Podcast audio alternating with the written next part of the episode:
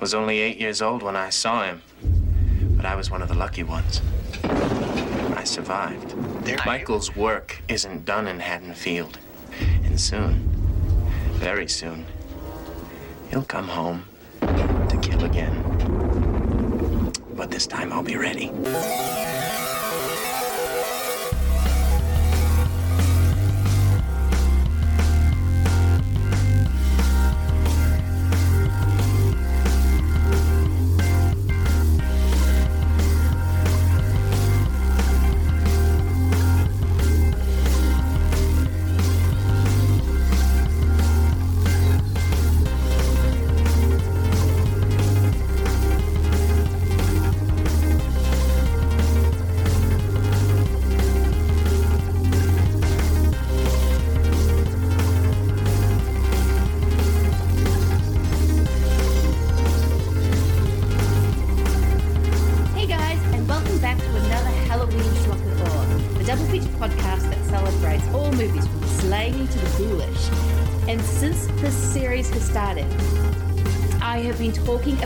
Particular cult within the Halloween franchise, and we are finally getting to it. We are talking Cult of Thorn. The curse is here. Um, it's going to be a double of Joe Chappelle's Halloween 6, The Curse of uh, Michael Myers, the producer's cut, and David Prior's The Empty Man. Oh, it's going to get just amazing. Um, and here with me to decipher the runes and uh, to blow into the bottle is, of course, the host of The Amazing Cobwebs. It is Daniel Epler. Hey, how's it going? this podcast does not exist. even if it does exist, it cannot be heard. And even if it can be heard, it cannot be understood. Oh my god! I yeah, we're gonna when we get into the Empty Man because I don't think I love this movie. I don't think I still understand it. Oh yeah, I when I first started rewatching it, I typed out on my notes, "What is the empty man?" and then I just continued making notes under that bullet. Like I'm to like that's my main goal for our discussion is I want to nail down what is the empty man. because I don't think I did because I was gonna do okay. I'm gonna figure out what this thing is. Um, because we'll get into my journey and how I've kind of come around on the Empty Man, especially the ending, which by the way, it's a newer movie. We'll be spoiling the crap out of the Empty Man, so go Yes. watch it and then come back and and and and watch it. Um, but yeah, I was just like, okay, so what is actually this thing? What is going on? um, but before we get into that, uh, Daniel, how is Cobwebs going? Oh, it's a blast. I, I mean, I think I've been having a, a ball doing it over this Halloween season. Um, as you know, of course, we have been talking through the Psycho franchise, Chris Hurtado and I, with a variety of guests, talking about those movies. I love talking through a series with Chris and anyone else who will join us, like you. Mm. Um, and then every other episode we're doing is just like a big topic episode. So, like, we did an episode programming a Halloween marathon. We did an episode ranking all the Roger Corman, Edgar Allan Poe movies Oh, nice. and a bunch of stuff like that. Yeah, it's just I, I've just been really, really in the Halloween spirit this year, and uh, and cob doing cobwebs has just been super fun for me. No, it has been. I mean, I loved the marathon episode. Uh, just when you and Matt and Keith get together. Um, somehow the three nicest guys podcasting just make up the bat craziest um marathon. It's like, okay, I'm I'm with guys who understand me, so I get to say, look, I'm going to show Dark Shadows, and then I go, hang on, I don't remember hating that movie. I was the one who kind of liked it. I thought that was It's just me. It is. Um, yeah, it's a little bit flaws here and there, but no, it is actually a really yeah, it's a fun, fun movie. Um, and then Matt watched it and went, I liked it. the cult of Dark Shadows is growing. Yeah, the, I feel like the cult of 2000s Tim Burton is growing, and I give credit to Hayden Gilbert for that because I think he's kind of started that trend, and then I've been kind of trying to support and push alongside, and and the ball is rolling now. I, I'm I'm hearing from more and more people are like, hang on, I watched this 2000s Tim Burton movie, and I've always thought everything after Sleepy Hollow was garbage, and no, it's not actually. There's actually some really good stuff in there. No, I mean, I always re- I did enjoy Corpse Bride. I came, um, I finally watched um, oh, the musical, uh, the Stephen Ston- Sondheim Cannibal Sweeney Todd. Sweeney Todd. I watched that. Actually, really enjoyed it. Uh, be just Yeah, all I really heard. good. Yeah, because I heard it's not the musical, and no, it's. I don't think it is. It's something else, and it's disgusting and gross and gothic, and it's kind of what you want around this time. Yeah, I mean, yes, he has made some unforgivable, unforgivable movies, Alice in Wonderland. Um, but he has still got that Burton magic creeping in there. And so, yeah, everything after Sleepy Hollow is not garbage. And I think I'm kind of coming around on the 2000s in general. Like I was always that kind of, yeah, after the 90s, we kind of went into this weird Saw phase. And it's not that. I think when you actually look back on a time, as we'll get into when we actually talk about Halloween, um, the early 90s wasn't as bad as people say, and neither was the uh, 2000s. Yeah, absolutely. Um, there's just a weird thing where when a horror movie is new, people just want it to be incredible because it can be anything. Like you go see a new horror movie, this could be anything. It could be the new Exorcist or it could be total trash.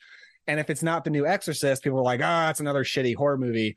But when a horror movie is old and you know what to expect, uh, you kind of discover that maybe just fun, spooky vibes is enough. Maybe it doesn't have to redefine the genre, you know? Exactly. Yeah, and I think hindsight is a beautiful, beautiful thing, especially when it comes to to movies. And that's probably a good place to start actually get into Halloween 6. As I said, we are going to be talking the producer's cut because I ended up watching the theatrical because I some reason own the theatrical as well and um, realizing that oh yeah that's because the producer's cut is the much better version. So we might as well jump into a movie that was considered one of the worst in the series and now is having its time in the sun i think probably. There's a lot more people i'm probably sure hayden kilbert started this as well. Um this I actually of, don't know if he likes this movie. Actually, me no neither. Idea. I know five likes, is his baby. He loves five. He does love five, which is probably why I'm assuming it might go to six. But he might be just like, actually, no, five is my baby, and I'm gonna keep pushing five. And I'm like, I'm still not there, Hayden. Maybe I will get there one day, but I'm not there yet. but we're going to be getting into the curse of Michael Myers. Now, as I always like to imagine, the curtains are opening. Daniel, if you're going to show a trailer for the curse of Michael Myers, what would it what would it be? Okay, so the main mood I want to push going into this movie is not slasher movie, not Michael Myers movie. I want to push you are going into a cult movie. I don't mean a cult movie in the Anthony King way. I mean a cult movie in the a movie about a cult. Yes. And there's just and like I want to push that as hard as I can. Mm-hmm. And there's just no better movie to show if you want to push that idea than The Wicker Man.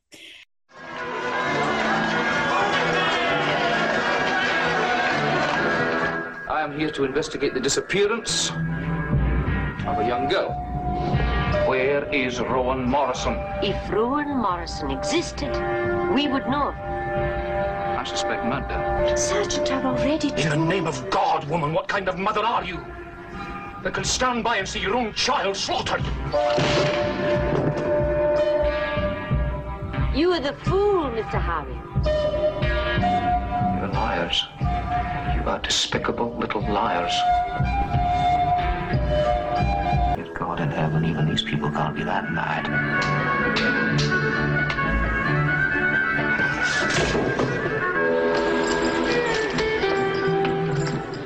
It's one of the most perfect uh, cult movies and horror movies, and I adore this movie. So yeah, great choice.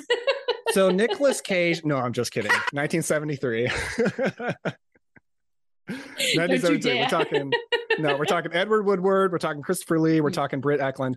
Um, yeah, this is just a great movie. I was actually just rewatching it um, just before we hopped on, just to mm. kind of get in that mood. And uh, it, The Wicker Man is a musical, and the songs are bops. They're really good. Um, and mm-hmm. it's just like it's one of the best movies, at least, about the transition from more traditional society to the hippies. Um, and it's about the push and pull between the hippie culture and traditional Christian culture. Um, and especially paganism when it comes to this movie. And yes. it's, yeah, it's a great movie. The actors are incredible, just great, great acting all the way around. And I love the music. So it's a, it's a great movie for sure. No, I love the fact that it's uh, a musical because this is a movie that has also gone through multiple cuts because people were like, a horror musical? But no. But when you realize that it actually is a musical and they are constantly singing, much like hippies did, if I remember correctly from things I've seen. I'm not that old. Um, but no, it is a great movie. Uh, Christopher Lee is absolutely phenomenal as Lord Somerton. I think he's even said it's one of his favorite performances because he just gets to go in so many modes and just lets to go absolutely loose. But it is very much about, yeah, the counterculture, hippie culture with the more traditional kind of upstanding, more Christian um, valued society and what happens when those two butt heads. And what I always love it, love about this movie is they do give um, Woodward, uh, the, who plays the constable, a chance to leave. They constantly do it. And then it gets to a point, I'm like, well, you know, you're not leaving you've proven yourself to be exactly what we need. We've thrown every test at you. It's, so it is kind of that Christian parable of the martyr as well, um, just in a more twist. Well, uh, me in a twisted way, um, depending how you look at it. But yeah, it's it's an amazing movie, and that ending is still gut punch. I've been lucky enough to see this on a big screen, and just to feel the air go out of the room when that that final image or the what you realize what is happening um, in this movie. It is it is glorious. Yeah, and I I feel a little differently about it now, but when I first watched it, I was like, okay, like it's, you know, kind of interesting. It's kind of slow. Like I'm just going along with it, not quite sure mm. why it's so iconic. And then when it got to the ending, I was like, oh my God. Like, and I knew this ending was coming, but it still hit me so hard. Uh, but now I just love the vibe of the whole movie all the way through. Oh, it is. It's a great creepy town movie, and it's kind of a creepy town. Yeah. I kind of want to hang out. just be yeah, oh, yeah, yeah. It's it's a it's a lot of fun. It's just a lot of singing and bagpipes and um running around uh, singing about penises uh, with a maypole. It's it's amazing. a lot of the best cult movies make you think like, okay, this is scary, but I kind of want to go there.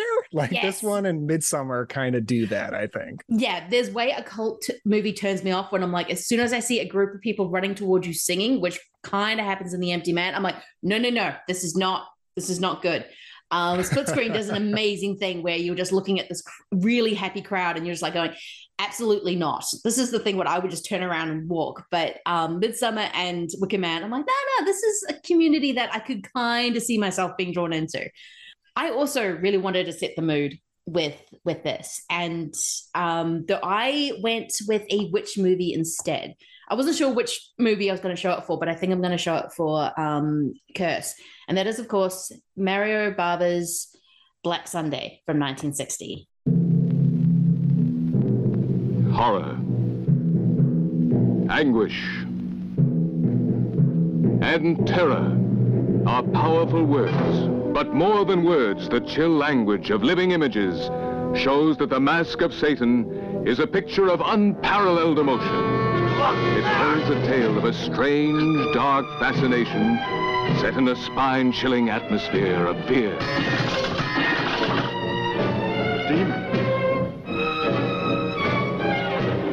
It's death! I've just seen death!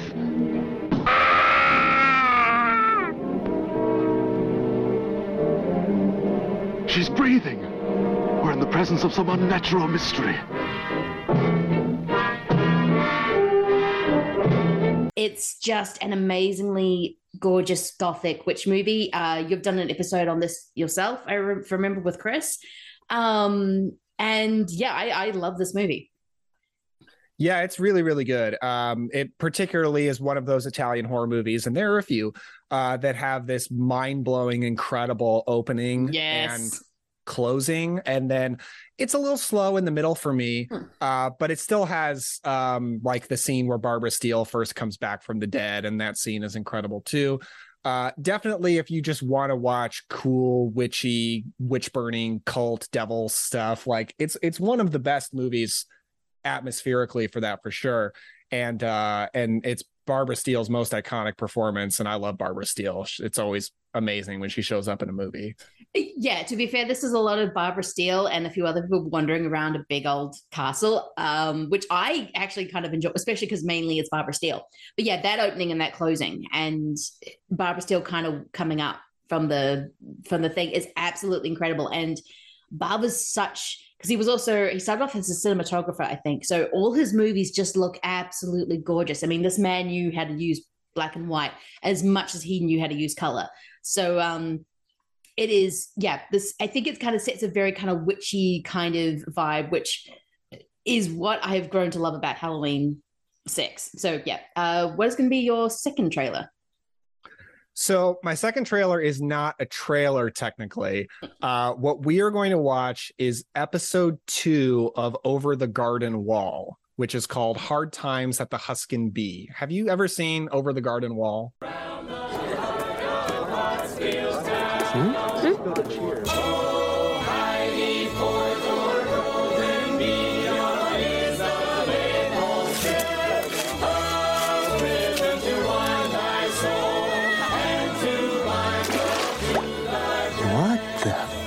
pardon me there.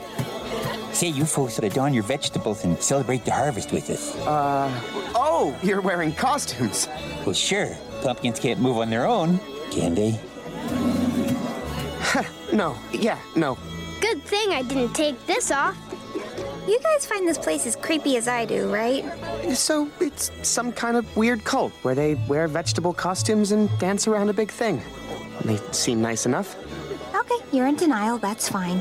But I'm just saying, something feels off about this place. No, I haven't. So I love this. It is a uh, animated mini series that aired on Cartoon Network, and each episode is about ten minutes long. Uh, this particular episode we're going to watch is eleven minutes long, Hmm. uh, and what it's about is it's a it's cartoon and it's about two little boys who are lost in the woods and they are traveling along trying to find their way home, and they encounter various kooky characters and misadventures along the way. Mm. And episode two, uh, and I just rewatched it right before this. I think you can comfortably watch it alone Mm. without seeing the rest of it. And it is about these two little boys coming upon a town, and it is run by is inhabited by a cult of people who wear pumpkins on their heads. Yeah. Uh, and they wear pumpkins on their bodies and like hay on their arms. And so it's just all these walking pumpkins around. Uh, they dance around a maypole looking thing, much like in The Wicker Man. And it's some of just the greatest Halloweeny autumn vibes that I've just ever seen on screen. And it's probably my favorite episode of the series, although every episode is really good. Um, just some of the best autumn vibes you can ever get is in this little cartoon short series. And uh, and it just again, like it's autumny, it's Halloweeny, it's got a cult. Uh, it's really, really good. This looks actually amazing. I think I have I heard of it. Now I've sort of seen some of the images, but I've never had a chance to watch it. So this is going on the list because you're right. It's got that amazing, like, just fairy tale forest imagery going on, and it looks amazing. Yeah, and I when I first watched it, I just watched it in one sitting. Like if you watch it straight on through, it'll take you about an hour and a half. Mm. Uh, but you can just pop in and out of it as you please. Like I said, every episode only about ten minutes long, so it's like this collection of little autumnal short stories that are really fun. Oh, that is awesome and absolutely perfect for for Halloween. That is that is amazing. Um, I love, I really do love that idea. So I'm getting distracted by the by the images. Um, uh, okay, my okay. So my second trailer, I am going. Well, I love how the Halloween Six kind of turns into, as much as it is a cult, it kind of turns into this haunted house because it really leans into the fact that Michael Myers is, is obsessed with the house as he is as much as a cult thing. Um, so I am going to go for Tobe Hooper's Poltergeist from 1982.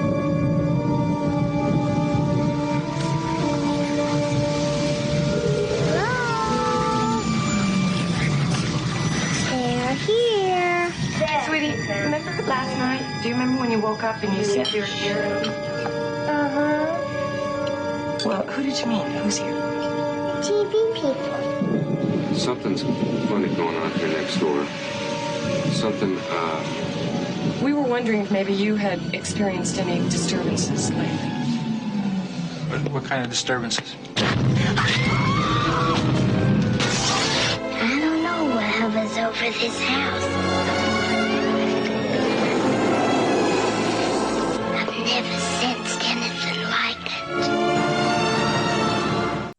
Um, yeah, and again, another kind of heavy hitter. I, I guess my ones are going to be the heavy. Uh, my trailers are heavy hitters, but it's, it's such a great movie, and it sort of captures this um, functional family. Because when we get into Halloween Six, this is not a functional family at all, but it is.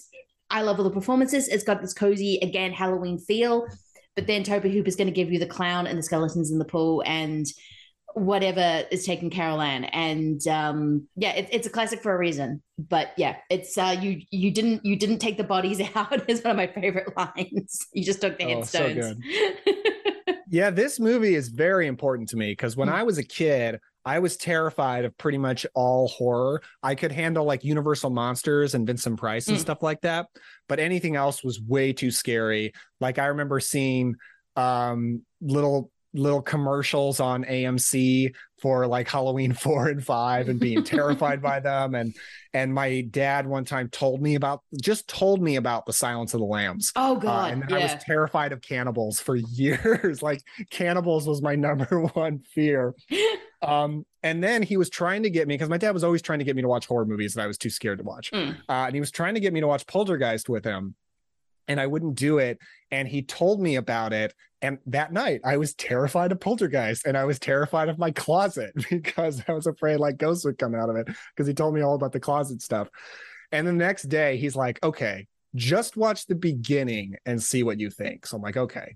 And the end credit, the beginning credits start, and it says either written or produced by Steven Spielberg. Mm. And I was like, "Oh, I know Steven Spielberg. Like, I love his movies. Maybe this will be okay." So I sat and watched the whole thing, and I loved it. And ever since then, I have loved horror. And I've well, the occasional movie has scared me since then. I've never been like scared by horror like I was before then. Ever since then, it's just been something that brings me joy more than it brings me fear. Uh, so Poltergeist is very important to me.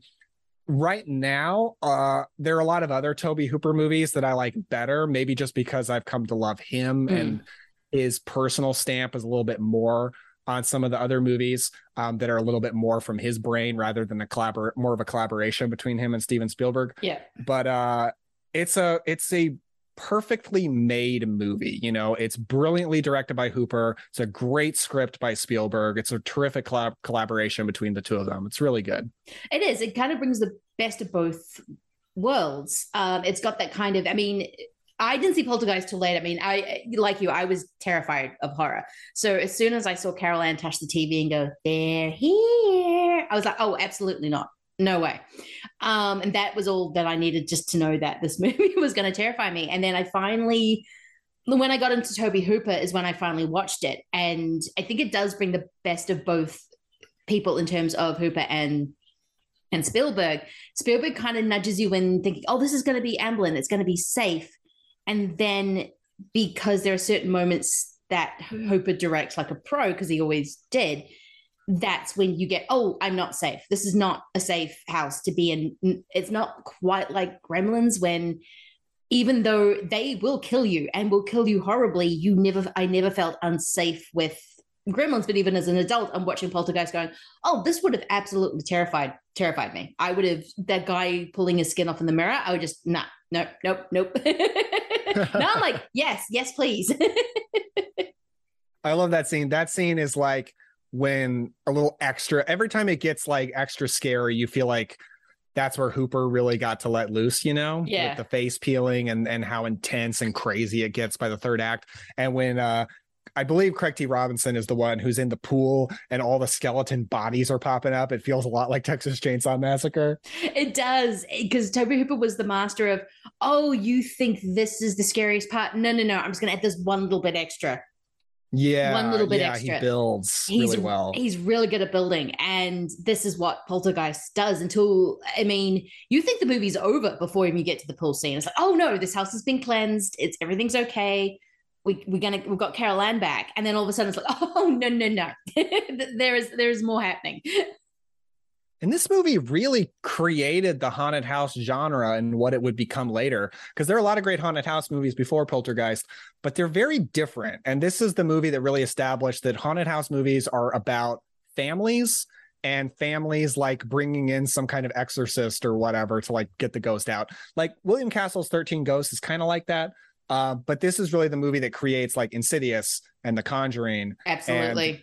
That's the stuff that like really dominated horror for the 2010s. And it really all stems from Poltergeist. It really does, and, my- and Halloween Six does have that kind of connection because I can't even remember where I heard it, where I read it. So I'm sorry, but they were still talking about how um, the ghost mo- haunted house movies were much more about the economics. Families just couldn't pick up and move. Once you bought a house, you were there, and yes, you own a house. say all the time, like, why don't they move? And I'm like, could you just move right now if you wanted to? No, even if you don't own a house and renting, you just can't pick up and move. It's expensive and really expensive. Really expensive. in this market. Yeah, this economy, no way. Um, and so yeah, it really kind of leans on that. I mean, and the Poltergeist does this as well because um, Craig T. Nelson is one of the developers of this new suburb where they did not, they only moved the, the headstones. And yeah, you get this, and you that is an absolute plot point in Halloween Six, which we will get into right now. Every legend is based on fact. Every myth is grounded in truth. For 17 years, the town of Haddonfield, Illinois has been haunted by a night when evil roamed the streets and a madman ruled the night. Everyone knows his name. Now, everyone will know the truth. I knew what he was, but I never knew why.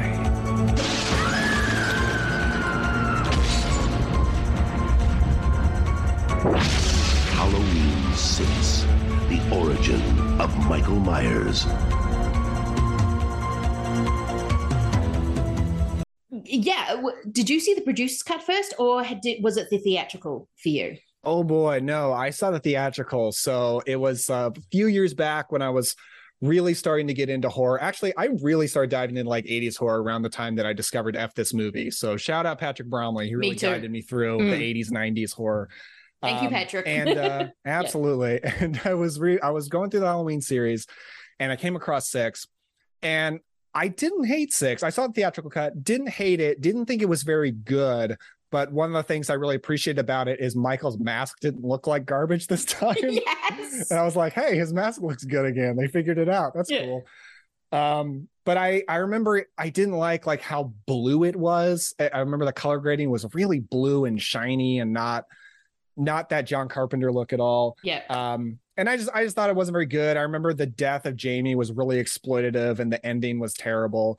Um, and then for years, I always thought I had also seen the producer's cut. Like Hmm. anytime people talk about producer's cut, I'm just like, yeah, yeah, yeah, I've seen that.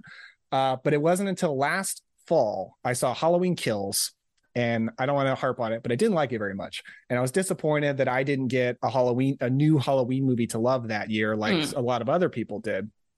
But I popped in my Blu-ray of Halloween Curse Michael Myers producer's cut just to give it a rewatch.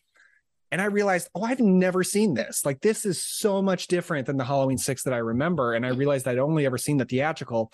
And I was so excited because in 2021, I did get a new Halloween movie to love. It wasn't Halloween Kills, but it was the producer's cut that I thought I had seen, but I had not. Um, this is kind of similar to my thing with Halloween Six. Before we get, in, um, but generally, where did you start with Halloween? I- keep forgetting to ask the earlier ones, people, but now I'm suddenly remembering. Um, did you see the original first, or was it just something always in the air because Halloween, because of when it's set, has always been associated with October and Halloween? I saw the original first, but it wasn't a great experience. I saw it because my dad showed it to me. It was around the time when I was like 13, Mm. uh, when he was starting to show me like all the 80s action movies. And that was a great time. But he also showed me Halloween. And neither of us liked it. Like he didn't like it near as much as he remembered liking it when he was young. And I didn't like it very much. We our our take on it was it was kind of boring and it was really cliche. And like Mm. maybe it was revolutionary at its time, but by now it's just dumb and cliche. Uh, so it wasn't until I came back like years later when I was like, okay, let me watch the Halloween movies. Then I gave it a rewatch and I appreciated it much more for what it is and its place in history. And now it's like one of the most rewatchable movies ever made for me. Like I've seen Halloween many times. I, it almost feels like I love it more every time I see it. It's one of my favorite movies now, but I did have kind of a lackluster uh, first introduction to it for sure.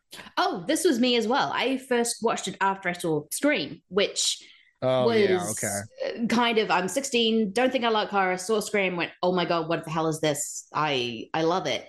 And went back and went, oh, what is this Halloween that they were referencing? Watched it went, oh, that was yeah, again, a little I thought it was kind of boring because I'm freaking 16, oh, 17. Um I didn't particularly, yeah, lo- love it. I could see, yeah, I could see how it's revolutionary at the time, but it's not it's not Scream. And then it was um, like you, if this movie and Patrick Brom- Bromley got me back into um, 80, uh, kind of guided me through 80s horror and a lot more of 90s horror that I'd kind of missed. And um, I do remember going, oh yeah, I do actually Halloween's really good. And for Halloween six, it wasn't until him and Mike did because Halloween series was one of their first franchise series they do every October. Um, and I they went through it and they talked about sex, but I'm gonna go finally watch these movies. And I do remember them not liking sex. I think because they just watched a whole bunch in like a week and I think it hurt their brain. And yeah, those franchise episodes are always rough because they binge through them so fast, and then they're like, "This franchise sucks," and then years later they're like, "Oh, I like most of these movies." Yeah. Like, what were we thinking? what were we thinking? Um, and Halloween six, you could tell her going, "Oh god!" I mean, I don't think even Patrick liked um, the Rob Zombie Halloween movies, um, except for me. He was w- warming on two, but he really didn't like one. Um, it's always fascinating to sort of see how it goes. No, I love these movies. What was I thinking? Um, and they were really Yeah. going bitching about sex, and I can see why because it is a yeah, it's very blue. When I watched it yesterday, it they completely almost took out the Halloween score. Um, yeah, I remember that. Yeah, it's very of this kind of hard rock um kind of score. It's yeah, as you said, very blue, very dimension. Um we'll get more well, yeah, dimension's gonna be coming up in the series as well, by the way. But this is kind of um, you know, that kind of it feels like even though it was made in 95, it feels like it was made in 1992 and which makes sense because Paul Rudd's just like the sentient being who doesn't age. But it is, um, it is this kind of weird thing, and you're watching it. I'm like, really? Is that how you're going to end Donald Pleasence's run on Halloween? Just have him scream as the movie ends?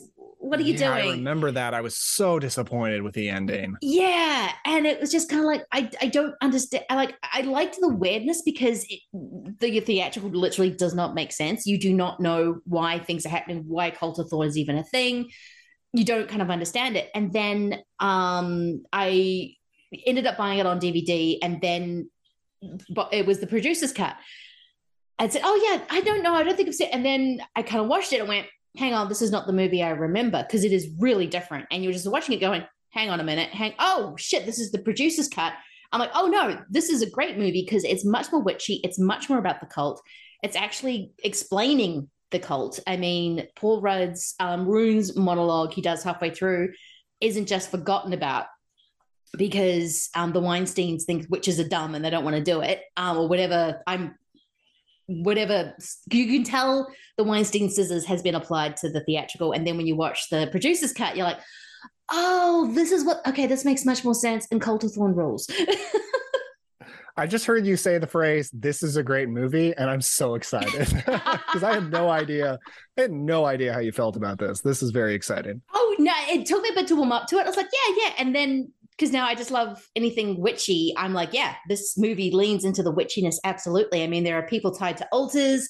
It's much more disturbing because when um, you realize Michael and poor poor Jamie. Um, yeah, it is. It's just much more fun, and I had such a fun time watching it this time around. It was. I was just everything about this movie made me smile more than I thought ever it, it thought I ever Halloween six could make me smile, and I think it's just because I'm like, yeah, they're just leaning into the insanity. They're just pulling everything from, and I will complain always that Halloween Kills tries to have its cake and eat it too. Like it wants to have it both ways. And Halloween 6 does that, but in a way that I enjoy. Like it's pulling Yeah. Because there's, there's no pretense of, oh, Michael Myers is just some random killer. No, he is this mythical, cult controlled, doesn't is going to always murder his family. There's something to do with the Strodes and the Myerses, and they're always connected, and we're just leaning into it. Yeah, because the th- the thing is, like, I know a lot of people really don't like making Michael Myers explicitly supernatural. Yes. Uh, I, they don't like that he's associated with any cult, blah blah blah, because it's not at all in line with John Carpenter's original vision. No. and it's not. I get that, but I would argue you can only have him get back up so many times before you need to give some kind of explanation. And I like horror franchises that take the story forward. Um like i mean I, you know i can enjoy a movie that's just another movie where the masked killer just goes around and kills more Hmm. people for no reason. That that can be fun sure but i prefer horror franchises to have like a trajectory and go somewhere and make some choices. And i think that's one of the reasons i enjoyed this movie so much last year because i just seen halloween kills and i just kind of felt like halloween kills makes no choices. It, it makes no decisions it just has Michael be supernatural, but has nothing to say about it and has no explanation and has no story. Um, but this movie's like, yeah, Michael's supernatural, and here's why, and here's a plot, and here's reasons, and we're making choices as filmmakers, as storytellers. And I was like, well, thank God somebody did that. I I know that sounds like faint praise to say, like, oh, it's a plot and they made decisions, but I don't know, like that. I appreciate that about this movie because there are a lot of other Halloween movies that don't do that. Yes, and you do realize we are coming off five, which is a movie that is making no choices whatsoever, except for Michael's driving around in the car a lot and likes to go whitewater rafting. Um, yeah, Tina was a choice. Tina was okay. Yeah, Tina was definitely a choice. Sorry, Hayden. You and you, Hayden. You will get to defend, and Mike, you will get the Mike. You will get to defend Halloween Kills. Um, but it is, yeah, it's it's kind of revving up. It's kind of doing that typical thing that horror does all the time. It's reinventing it. This is uh, six years after the last Halloween movie. Dimension have got a hold of it, and of course, Dimension's always going to dimension. So they're going to go, okay, what can we do that's new and fresh? And yeah, and still, but they're still in that thing of, okay, we've got all this backstory with all this weird timeline with Michael. Why don't we just lean into it? And yeah, I can see it not working for some people because they want Michael to be this embodiment of evil, which yes, Donald Pleasence, you know, um, I saw this eyes, the eyes of a child, black eyes, the devil's eyes, which is one of the greatest speeches delivered on screen. It's right up there with um Jaws when he's talking about the shark's doll's eyes. Like it's right up, right up there. And for sure. it- but that is, and that is one version of Michael you can have. But because Michael is Myers is the shape, you could totally have him as a conduit of a cult that is controlled by runes and have him go out and kill in this house every Halloween because it brings back some sort of um demon. Actually, I'm not in quite entirely like the empty man. I'm not entirely sure what the end of Cult of Thorn game plan is. They just want to keep this thing going, I think. Oh, the Um, end is of the end of the producer's cut is bananas, and I can't wait to talk about it. It's like, okay, so what is okay? So yeah, I get it's got all these things I know and I'm very familiar with and I love, especially Dr. Wynn sitting at a cape in his office, just like telling Donald Pleasence's plan. I'm like, going, that is still not a plan, but I love the fact that you're you're just wearing your cape. That's amazing. That's a boss move. Um, that's a power play if ever I've seen it. But yeah, it's this kind of cool thing. And uh, but the end of the day, I don't really care what that plan is. I, I enjoy the theatrics of it all. And yeah, they're making a hard choice and they're leaning into something which I really appreciate and I just really have fun with. It's allowing itself to be bonkers and weird as well as being giving you still the Michael Myers just killing uh, killing everyone with a knife. I mean, he's pretty brutal in this movie. I'm going to make a declaration and I want to know what you think about it. My declaration is this is a good sequel to Halloween 5, but it is a great spiritual sequel to Halloween 3. I could not stop. Yes, I could not stop thinking about Halloween 3 when I was Yes. watching this. And I think it's because how much I love Halloween 3 is as why I am now kind of falling in love with Halloween 6. They took all that weird ass Dru- Irish druids stealing uh, working with robots and magic sacrificing children and then they put it into this movie okay if we put michael myers with that weird um you know three more days to halloween. I've still since i've seen that movie i've had that jingle stuck in my head. Um and yeah it is it is that. And i i just i'm like yes i love it. Yeah, it's it's the only Halloween movie that feels to me like it brings together the Michael Myers storyline and Halloween 3 cuz I'll be honest, I don't think Michael Myers is near the top of the list of things that are good about this movie. Like I don't care that much about Michael in this movie. The fact that he's in it and he's killing people is kind of just an icing on the cake. I really enjoy this as a witchy cult autumnal Halloween movie. because I think like the autumn Halloween vibes are some of the best in the whole series in the producer's cut. Hmm. Because in the producer's cut, the color grading is very warm. It has, it feels a lot like, it feels like Haddonfield from the original movie more than some of the other sequels do. Yes. Uh, but even more autumn because they're not filming in the summer. You Hmm. get the orange trees, you get the leaves. And this is the only Halloween movie, I think, that has like an actual Halloween festival. And I love that whole sequence. I love that whole sequence as well. And they really kind of lean on it in the producer's cut. I think they've just added more stuff into it because the whole point is that um, I didn't write down her name. The girlfriend of the brother wants to bring back Halloween back to um, Haddonfield because they just haven't had Halloween. Michael kind of ruined it for everyone, as he always does. Um, so, yeah, this is not necessarily, it's more about Halloween than it is about Michael. Michael is just kind of this product of the thing. Um, but it, this is more about okay, so what is Halloween? I mean, they keep hinting at that throughout the series. Um, like in two, they mentioned Samhain, um, and three is all about you know the druids and the witchcraft and the and you know what actually Halloween is. Um, it's not you know children stuffing their greedily candy. It's it's this other more spiritual thing.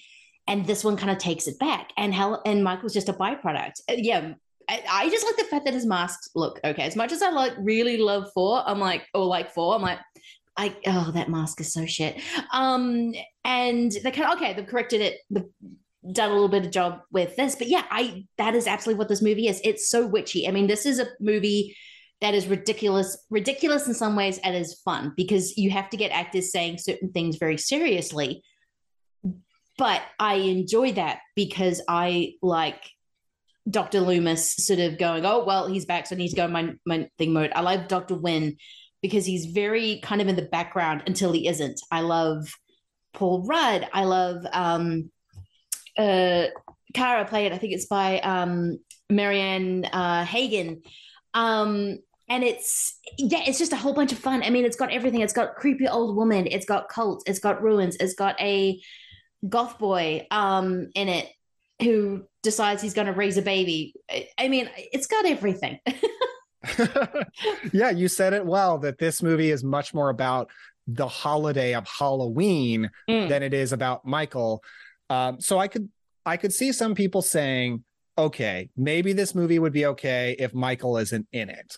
But I don't necessarily but I don't think it's bad that Michael is in it because I think it's a better continuation of Michael's story than a lot of other movies are because like I've said, like you can really only have him get up so many times before you need to give some kind of explanation. Yes. Now with Freddy Krueger, he's inherently supernatural, so you don't need that. Mm. With Jason, they do actually kill Jason off, and then he skips a movie, and then he comes back to life Frankenstein style as a zombie. So yes, he does.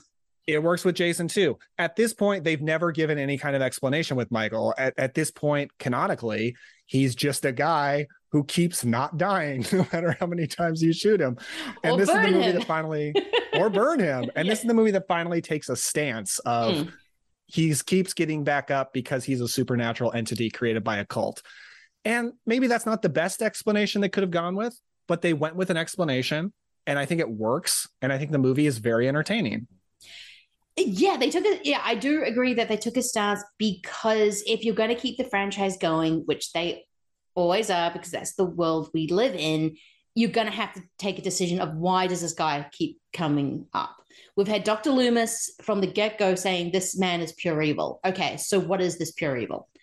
Uh, If you're going to keep the movie, if you're going to keep the franchise going, and I want the franchise going because I generally like Halloween movies, even if it's a bad one, I'm still going to go see the next one Yeah. you have to kind of go "Y- why is he get keep why does he keep getting up? This man should have died so many times before. There has to be a reason.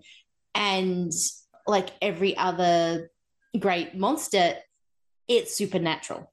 It you can't the human being as matter how evil they are like you mentioned um silence of the lambs uh, hannibal kind of turned superhero toward the end.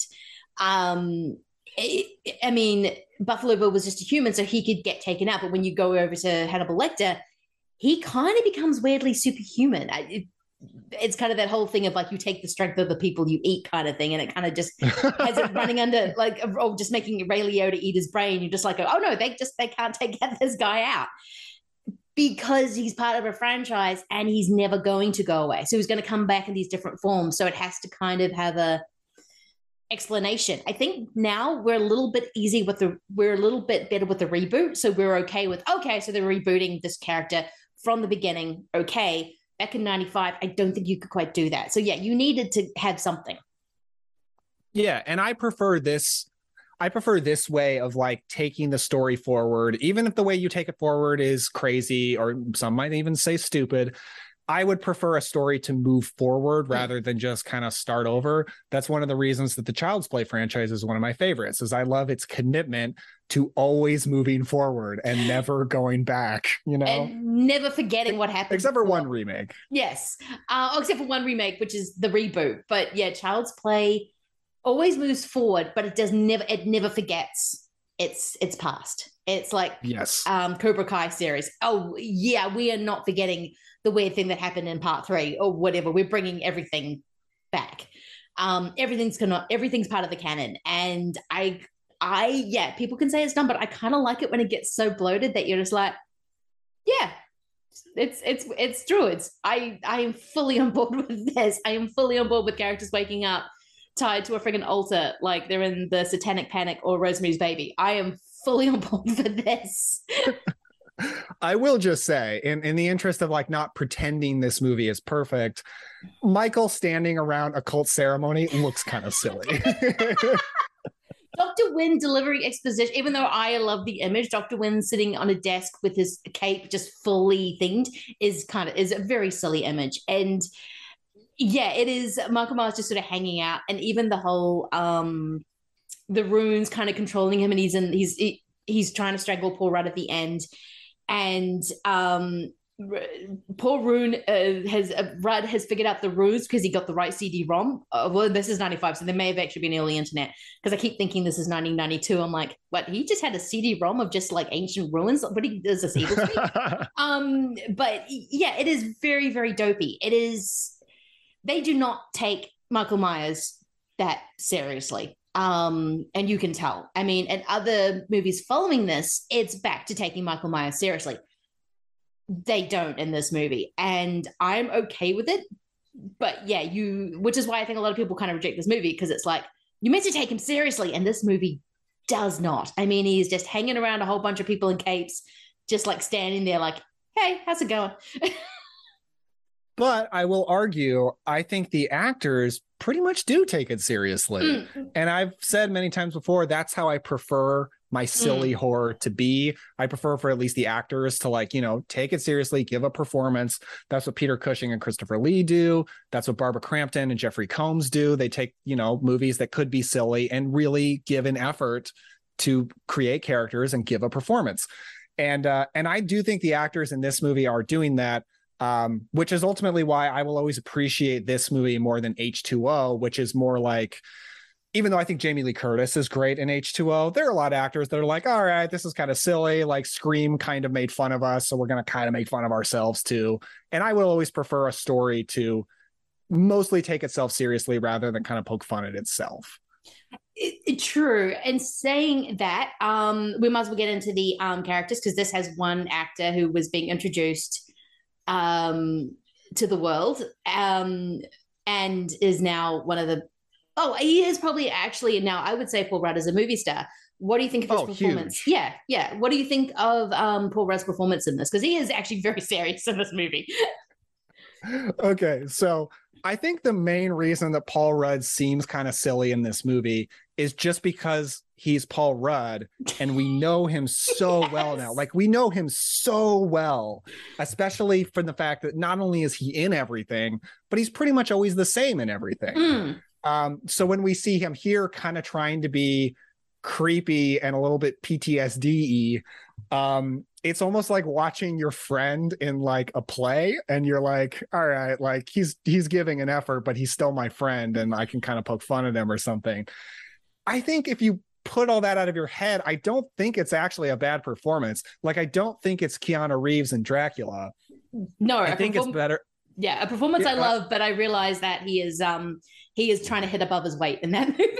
Yeah, he was, as you can read, if you read him making that movie, he was exhausted making that movie. He'd made like three movies in a row. Hmm. Like he was overworked. But uh, but Paul Rudd, I like this version of Tommy Doyle. I prefer it to Anthony Michael Hall in Halloween Kills.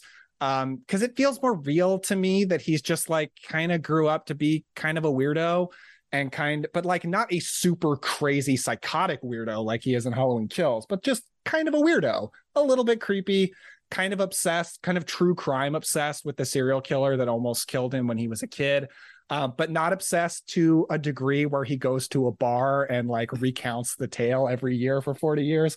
Just like follows it and is into it and listens to a radio show about it. Mm. I, I think he's like he grew up to be weird, but not unrealistically weird.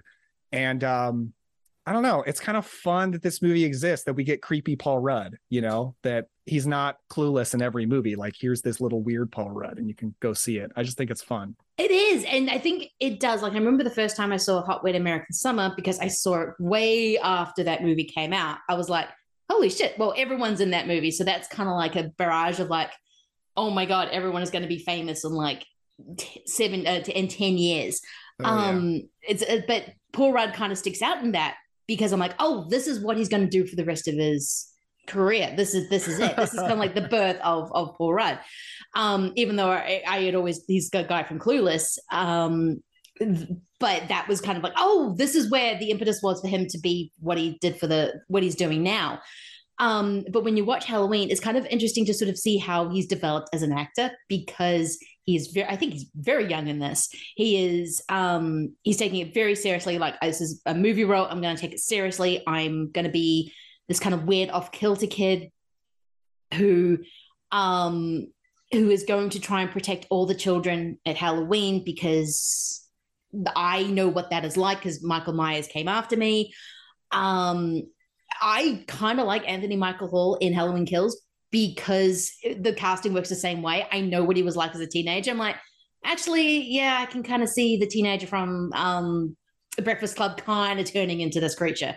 Yes, it's insane, but I think the casting kind of works in a similar way of reverse. But yeah, I, I generally do enjoy it because it is a weird capsule of a, huh, this is weird. This is weird, Paul Rudd. This is not um this is not the even the clueless paul rudd he would go and be in like the next year Yeah. Because his strength is being funny and charming. yes And that's why he became a star. And he's not being funny and charming in this movie. So he's not playing to his strengths. And I admit that. So he's Hmm. not like great in the movie, but I think he's plenty good enough. And I just, I think it's a fun little anomaly in film history. And, uh, and I enjoy it. I like him in the movie. yeah me too um because you can tell right away that he's got that presence that he's got that oh i can't ca- i can't really take my eyes off him. I'm not sure what he's this i'm not i don't think it's a great i think it's a good performance. I don't think it's great. Um I agree. but i can't stop watching you. You've got that movie star kind of quality um where i am just watching you. And again that has a lot to do with the fact that i know where his career goes. Um but i think he had that innate yeah he's good at being funny and charming. And he's not Yeah. that. He's that kind of weird guy that if you walk in and see your kid sitting next to him and says, Oh, I know he knows all about dinosaurs, I'm going to go, That's nice. We're going now. It's, he's not, he's got that kind of uncomfortable feeling around him as well. It's like, Why do you have a baby? You, sh- you have no place in looking after a baby at all. this is not something you should be doing. Isn't it crazy that like it seems like uh oh gosh, Jamie, Jamie Lloyd. It seems like Jamie Lloyd like left that baby in there for a little while and Yeah. no one found that baby until he walked in. That was when the Why- baby finally started crying. quietest bus depot I have ever seen. It's like, which is a Halloween tradition. I mean, quietest hospital, yes, into quietest bus depot. I'm just like, there, even in a small town, there's got to be more people in this bus depot. And that baby would have been crying for a long time. No one heard it. yeah, it's uh that's not one of the more plausible moments of the film, I will admit. yeah, someone would have found that baby beforehand. Um, though, speaking of Jamie Lloyd, I really okay. I've never been a big fan of killing off a character who survived the last movie. I think it's just mean spirited for the sake of mean spiritedness, especially what you find out Jamie has gone through in part six, you're like, oh no.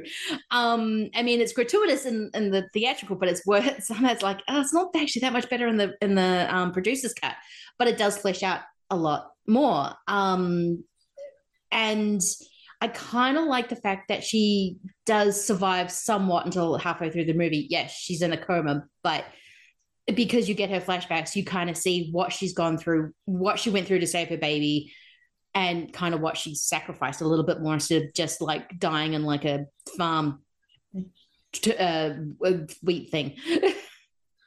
yeah, I, let me ask. Like, I my memory of her death in the theatrical cut is they actually graphically show her stabbed by a giant farm truck tool thing. Yes. And in the producer's cut, you don't actually see that. No, you get the hint that it's happening, but no, it's very Right. graphic. And there's this moment where you think, oh, Michael's going to reach out to her to maybe save her because he's changed his mind. Nope. He's pushing it down and he's turning it on. It is, Oh yeah, I remember that now. yeah, it's a brutal, brutal death. It kind of is a book. It's a just a, a bookends of hatefulness of how J- Jamie dies and how well you hear Donald Pleasence die.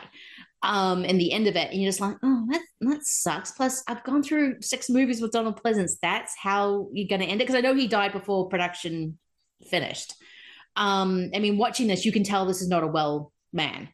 Um, but they do give him a little bit of honor, a little bit of strength, even if the ending is fucked up. Yeah, and my thing my thing about Jamie dying, I don't love it, but I am okay with it because Jamie has been a tragic character ever since she was first introduced. Mm. Um, she's always been, lived a sad, tragic life, especially in five, and she doesn't seem like the character that's destined for a happy ending. no. Um, she's not like Nancy Thompson in, in Nightmare in Elm Street, uh, who was a happy person before she encountered the monster. Like Mm. Jamie Lloyd has always had a tragic life, so I don't think it's necessarily a betrayal to kill her off. I'm not saying I love it, but I don't really have a big problem with it. I'm Mm. okay with it. Yeah, and it does serve the plot a bit more. Like it's not um like poor Alice in Halloween in um Friday the Thirteenth Part Yeah. Two, when she just pops up at the beginning and then is just murdered.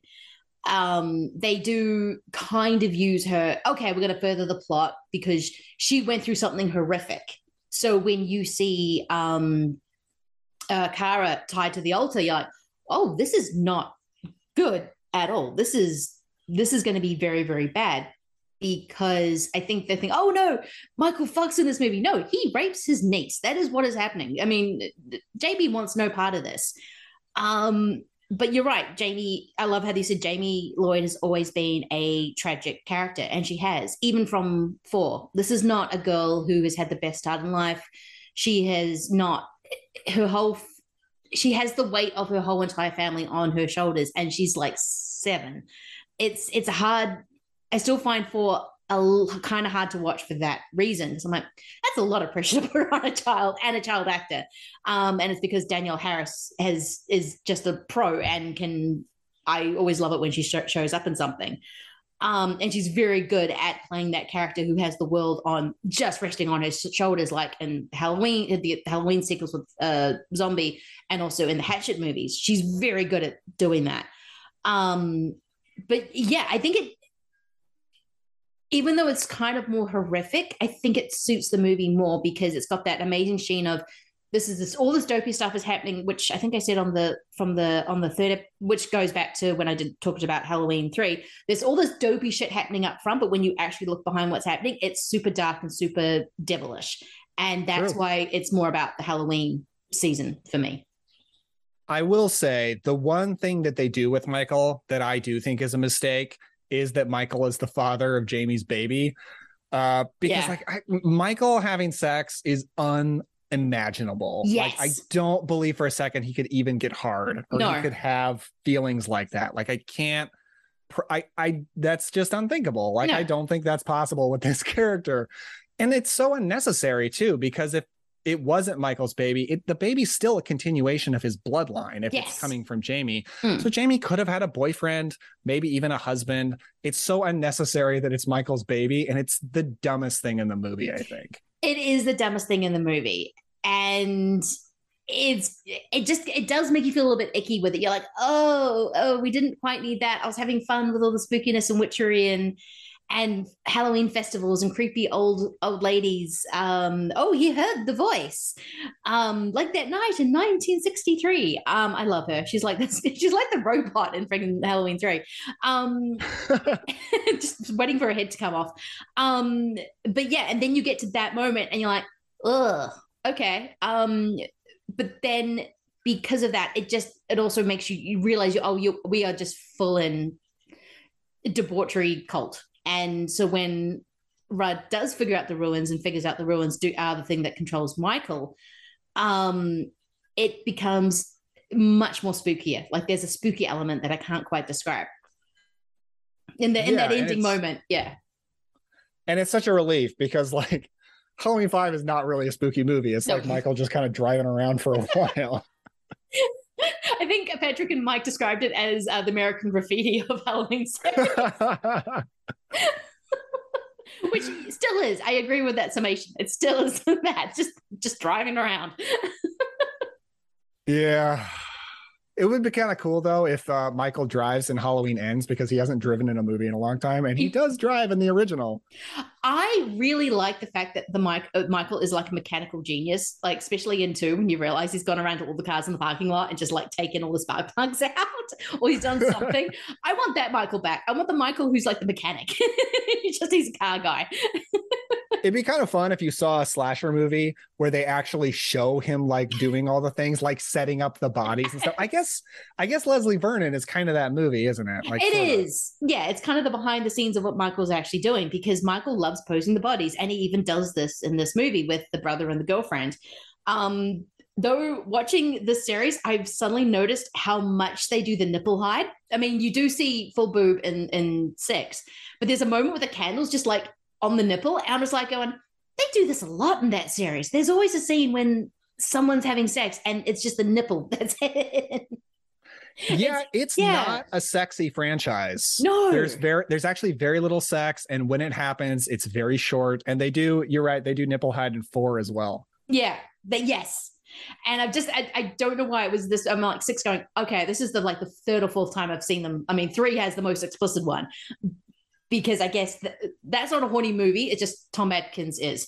Um, oh two has two is pretty horny oh, two is actually very horny, yeah, because you got the Yeah. bathtub one. But um, and that is everyone because it's 1981 and everyone is having sex in the worst places. Um, but yeah, it is not a very horny one, and they do try because that is what kind of slashes kind of ended up being. But it goes to the same thing as like, why did they make Michael the babe, the father of Jamie's baby? That just feels wrong because he's not doing any of that. This is not a yeah, he can't. He's not fully human. He can't even yeah, he can't even get it up. I don't understand why they needed to do that. But um yeah, just a weird thing I've just noticed that the Halloween loves a nipple hide. yeah it's a it's a bummer but it's like the one thing with michael that i just can't forgive but the rest of it i i'm cool i'm cool with watching michael stand around a ceremony it's kind of funny i'm i like it it is very weird. It's just like it just he's that awkward guy in the room at a party. You're just like, oh yeah, yeah, how's it going? Um, but we might as well get into the ending, um, especially involving Don- Donald Pleasence. It's kind of, I think it kind of hit me how tragic this is once, because Donald Pleasence is the through line of the series until this movie because he passed away in real life, um, and but to make him tied to Michael forever, I think is a it kind of is a perfect way to end the movie. It's actually a really cool way to end the movie and the greatest tragedy as well. And it does leave you a bit kind of shook afterward, especially because the fact you just end on like a jack o' lantern. Yeah, and it's kind of like the ending of uh Cult of Chucky, which is another ending that I know a lot of people don't like. Um, where it it seems to say that the story is going in a dramatically new direction where Yes. Michael has ditched his mask, he's ditched his mechanic suit, he's put on the cult the the the man in black suit and it seems like we're we're moving towards a new Michael, a Mm. Michael that's maybe a cult leader or something. Which you know they probably made the right decision never making that movie because i think a lot of people most everyone would hate it oh yeah uh, because everyone wants to watch michael with a mask and just silently stab people and i get Yeah. it but like i said i like horror franchises that move stories forward and it's kind of an exciting ending that's crazy that like michael's going in this new direction it's kind of i kind of wish there was an alternate universe where like we see an actual sequel to halloween 6 and see where that goes It would be interesting. I'm not even sure I would love it because I'm so tied to the mask. I don't I, I don't know how long it would take me to go, okay, Michael doesn't have the mask. He's a cult leader. He's now he's in now in his own full control. Um, because that's what I love about it, because he's kind of been an automaton for the most of this movie. The cult has been kind of directing him, but kind of not. They know if they push him toward the house, he will go and kill whoever whoever is in there. Um, but this one is like, oh no, I've I've got I now have fully embraced the power of Cult of Thorn. No one can stop me. And now I run Haddonfield because you soon get to realize this is an actual Rosemary's baby situation and that most of the head of the town is involved in this cult. Uh, um, so they've been wanting Michael to kind of keep going. Um, but yeah, the fact that he's like, oh no, no, no, no, I'm just doing what I want is even more terrifying than him in the mask. But I don't, yeah, it's, it'd be interesting to see how I'd react to a sequel to Halloween 6. wouldn't it be cool and i know this is like major fan fiction but if we could see a sequel to halloween 6 that also reveals it is also a canonical sequel to halloween 3 and like the cult of thorn and the the the whatever the cult is in halloween 3 like are one and the and like oh like okay so I'm I'm working through this in my head. So it reveals that like during Halloween six, the Halloween three stuff is also going on. So like it's a sequel to Halloween three and six simultaneously. So we've also got children that are like have all the bugs in their heads and everything. And that event has just happened. And this is just a crazy movie I'm describing right now, but I want to see it. I actually kind of want to see that as well. Um, yeah, just everything just popped off that one night. And then I think because Hayden came up with this brilliant idea of writing a sequel to Halloween 3 of what happened when all the children, the night all the children didn't come home. He did, yeah, he did. Um, oh, um, yeah, that would be amazing. Never happened though. It will never happen. Oh no, like people just want yeah, people just want to watch Michael walk around and kill people. And I get it. That's totally fine. Mm. And they'll keep making those movies forever, just like they'll keep making Dracula movies forever. And that's fine with me. Exactly. I will watch the new Dracula movie as much as I will go see a new Halloween movie. I mean, I didn't, yeah, I didn't love the invitation as much as you did, but the fact that it was a new Dracula movie, I was very happy about. Um, and yeah, I'm gonna go see Kills. I have my issues with um, uh, with Halloween. No, wait, I'm gonna see Ends because I had my issues with Kills, so I'm getting them confused. Um, Yeah, but I'm gonna, I'm gonna see Ends. Yeah, I'm, but I'm going to see Ends because Evil will die tonight. no, we won't. He never does.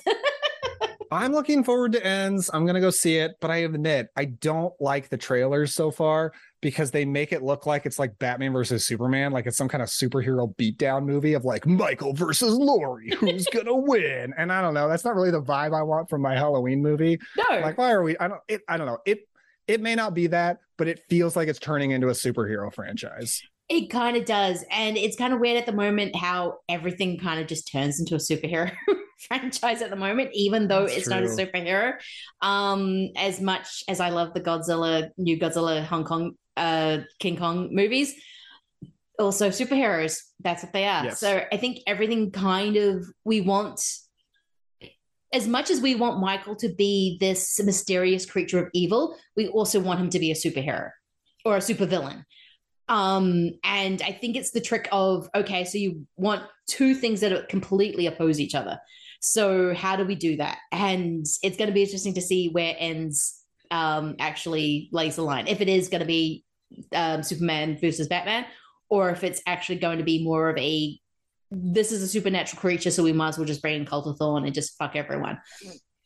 And you know, most every Halloween movie, when you look back on them, is very much a product of the era that they came out in. You know, Yes. Halloween 2 is Mm. is jumping off of Friday the 13th, and uh, and you've got obviously H2O is jumping off of Scream. The Rob Zombie movies are in that extreme remakes um kind of phase. Yes. And these new movies, like what is the defining thing about movie pulp culture right now? It's superheroes, and that's what they're jumping off of, it feels like. So they that's you know, this is the trend this franchise goes in. Oh, it's always that. I mean, even when I was watching four, I'm like, oh, this is what late um because I uh was sort of wording me out. So I paired it with the Terminator with Rob.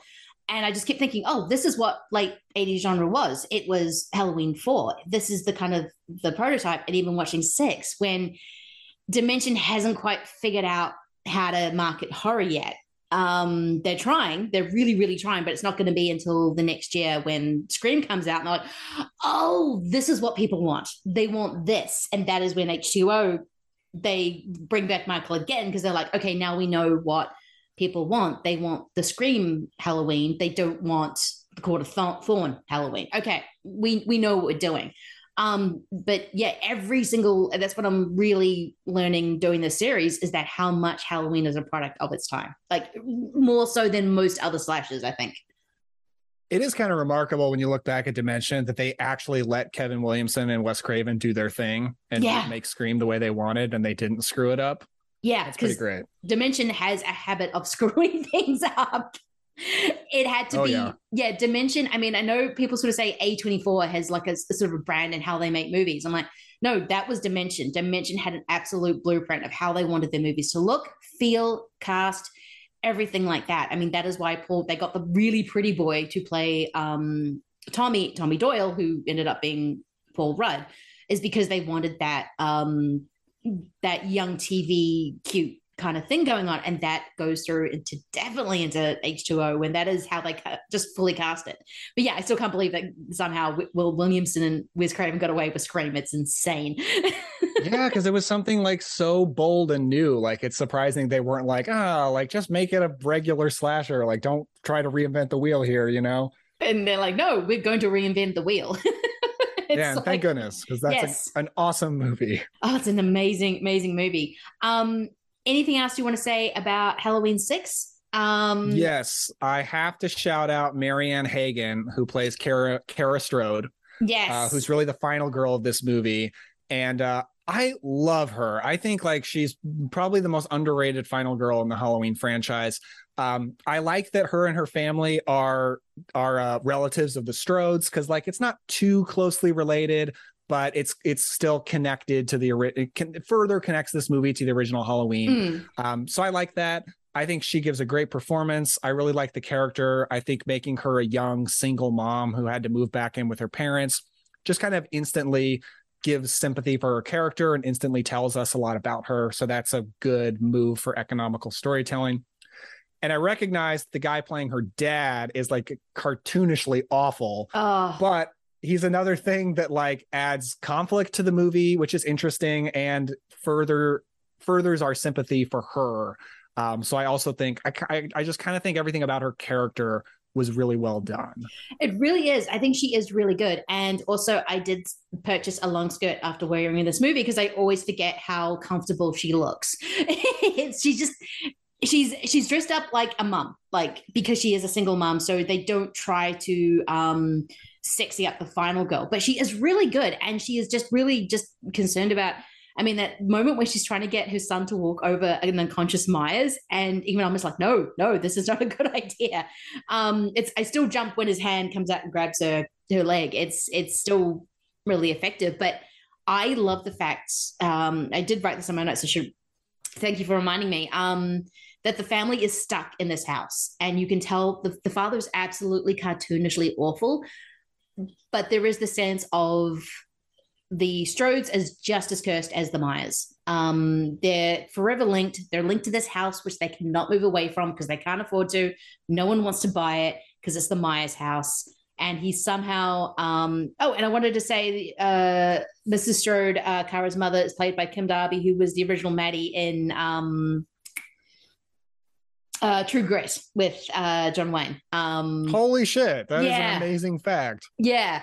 Um, and there's she is just so beat down that all she can say is, "Can't we get along?" When her husband is verbally abusing both of their kid, both of her children. It's just this portrait of this cursed family, and it just yeah leans into the whole uh, these people are screwed from the get go. Um, there's no getting out of this. So yeah, thank you for reminding me. Absolutely, yeah. And uh, and I certainly hope that in the housing market we're in right now, that people will no longer say, "Why don't they just move?" Because yes, we should all understand by now. there is no, you just can't move. There is no moving. No, I feel like so lucky that my wife and I bought a house like just before things went really insane. And I'm like, well, we can probably never move, but no, at least we have a house. So that's good. That is like us. We bought just before everything went really, really nuts. And um, it's kind of weird when you realize if you were going to try and buy your house today, it's like, I actually couldn't afford it. Yeah, right. I just yeah. saw like a news article that like Jeff Bezos is buying up tons of houses to like rent out. And so he's like cleaning out the market. It's so sad. Oh God. Um, yeah, that that needs to stop. just, yeah, no kidding. Yeah. Um, yeah, and on that note, we're going to be getting into another actually very well. It's not actually no. This movie looks grim, but I don't think it is. The Empty Man. Um, another unloved uh, studio movie that was on the shelf and then got dumped because of the Disney Fox deal you're just watching this movie and I can understand what Disney did, but it's just such a shame that this this happened to this movie. Curtains are opening again.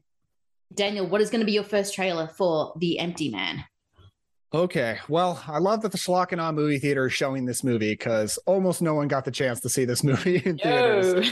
I certainly didn't. Me um, neither. But so glad that we're showing it. Uh, the first trailer I'm going to show is for a movie that admittedly I don't love. I like it, I respect it, but I think it's one of the most comparable movies I've ever seen to The mm. Empty Man, and it's Ben Wheatley's Kill List from 2011. One, two, three. Abracadabra.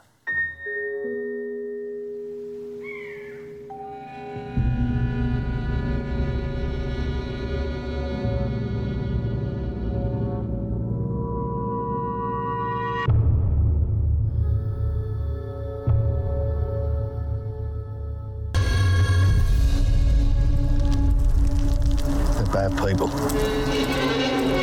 They should suffer.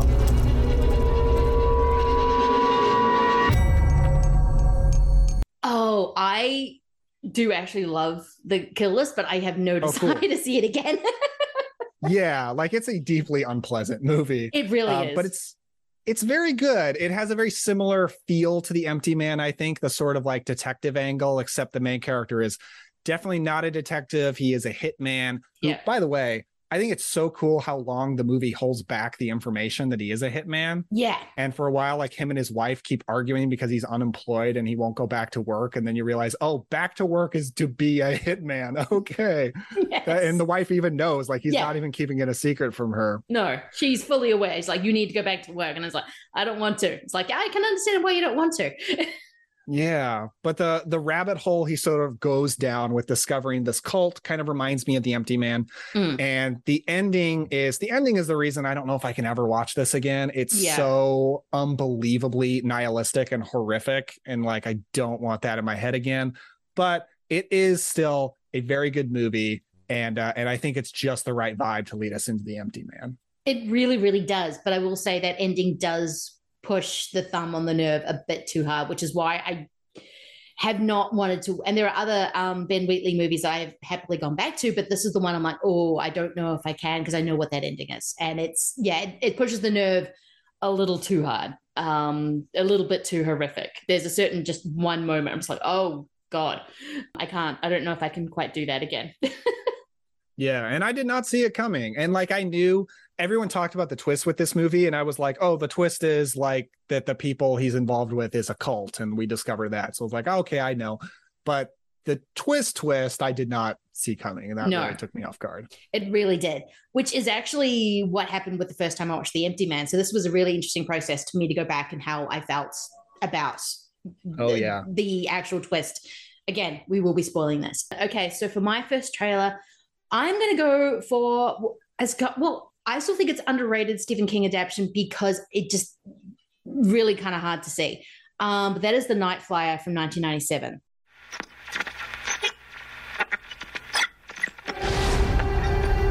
One zero one Bravo Lima. Come in. Over. I can't have you sitting in the middle of my runway. Respond. Over.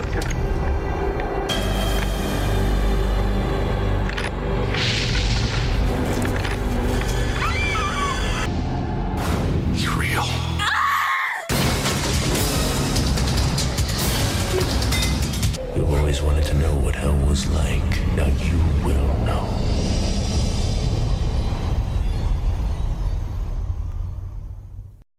Um, this is about a reporter who is he's a tabloid uh, tabloid re- reporter who has a plane, he flies around the country, basically going, um, "My wife is Bigfoot" kind of stories. Um, and then there happens to be a also a vampire who has a plane flying around the country eating people. And it is actually a really really good movie. And it's kind of sucks that it's so hard to see um because it's a, a movie that stars uh, Miguel Fer- who did not star or hold up a lot of movies, and yeah, it's just a really cool little Stephen King movie, which I got more attention, and it is very much about the thing that you, the thing that you are hunting that you become, and it's got one of the most amazing um end sequences that is bloody and gory, but so done so artfully that it's amazing. Nice. Yeah, it's Hmm. funny. I was um I was just talking to our friend Matt Bledsoe about this because I saw he watched it on Letterboxd and I texted him like, "How did you see this movie?" Because I've always wanted to see it and it's so unavailable. Hmm. Um, and he told me he just watched it on YouTube, so I didn't know it was on YouTube. So I will be checking it out soon because it's like I don't know why they can't put this out on Blu-ray and the DVD is historically out of print and you can't stream it. Um, very sad, but uh, now that I've found out there's a way to see it, I will be checking it out soon because I love Stephen King and I love vampires, so I got to see this. This is really great because I have a really old DVD which I'm never getting rid of because it is so Oh, out of sure, print. yeah. Um, but the fact that it is on YouTube is fantastic because that will get people to. You can actually see this now, um, and it is really up. It, yeah, it's smart. When you say it's one of those great Stephen King synopses when you said, "Oh, it's a vampire flying around in a plane," and you're like, "What?" And then you watch the movie and you realize it's more intelligent than, or more. It's more. It's more in depth than it is, which is kind of like a Stephen King thing for me, which is usually the ones I love of his. it's like, um, oh wait, there's giant rats in a basement. What? And then you watch Night Shift and go, that movie was deranged. I've never seen Night Shift either. it's fun. It's not his best, not the best adaptation of one of it. It's not my favorite short story of his, but it is um fun for pure the Brad Dourif performance. Oh, okay, cool. I Yeah. check that out for sure. yeah. Um, what is going to be your second trailer? Okay. So I went back and forth about this one because it's so recent. But if we're talking about cosmic horror and an ancient god, which is at least kind of what the empty man is, um, I gotta show the trailer for Glorious. Oh, I didn't from even think of this. 2022. Everything all right over there, my friend? I'm not much of a bathroom talker. You're not in the least bit curious as to what I have to say. I'm just not into conversations with random dudes hiding out in bathroom stalls.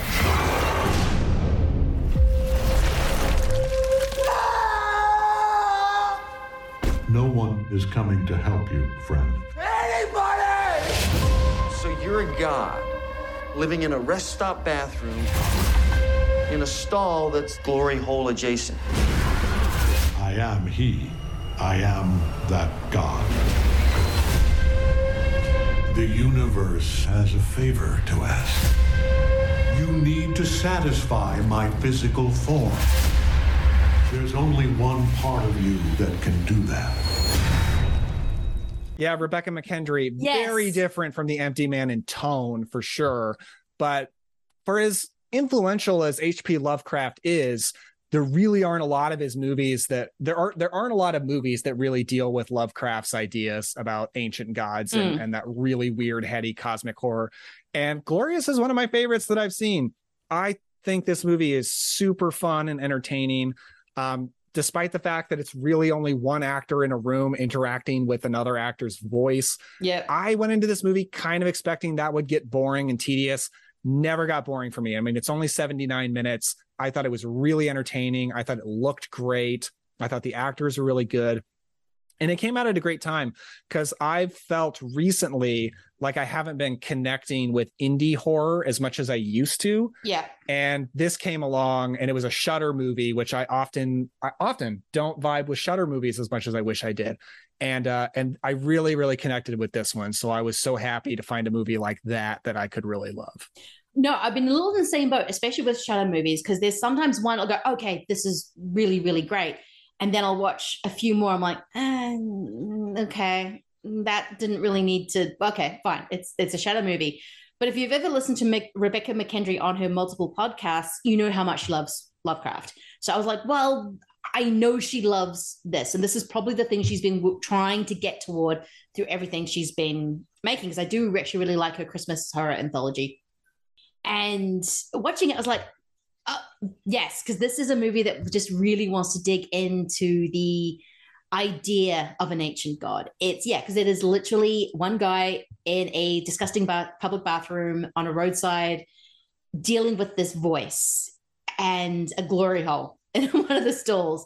And that's kind of where it begins and that's where it stays. But what you go through and the ideas that are packed into this movie is it's all very Love, Lovecraftian. And it's kind of one of the best Lovecraftian um, adaptations I've seen since Dagon.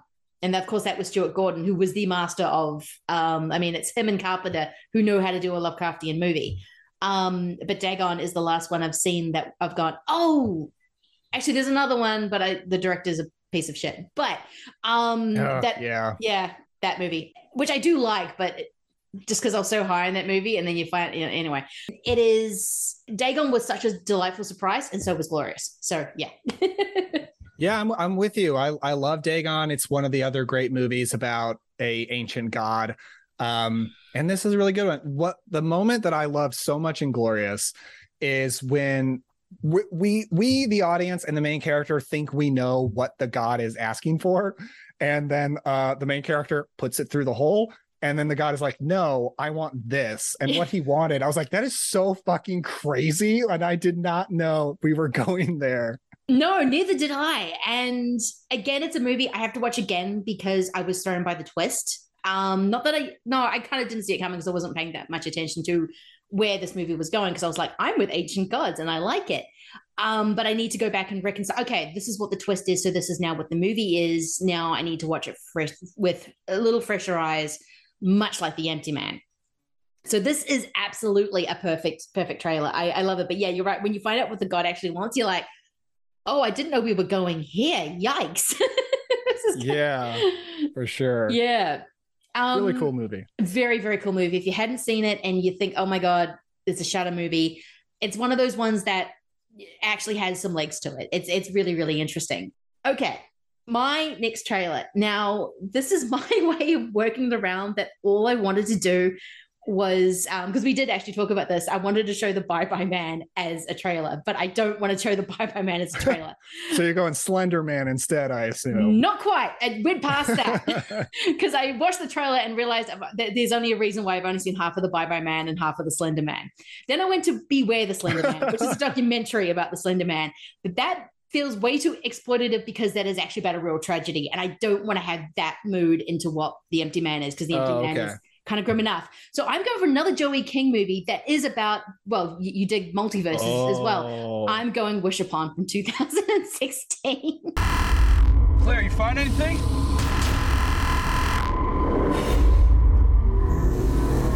Seven wishes. My bad. I wish Darcy Chapman would just go rot. Oh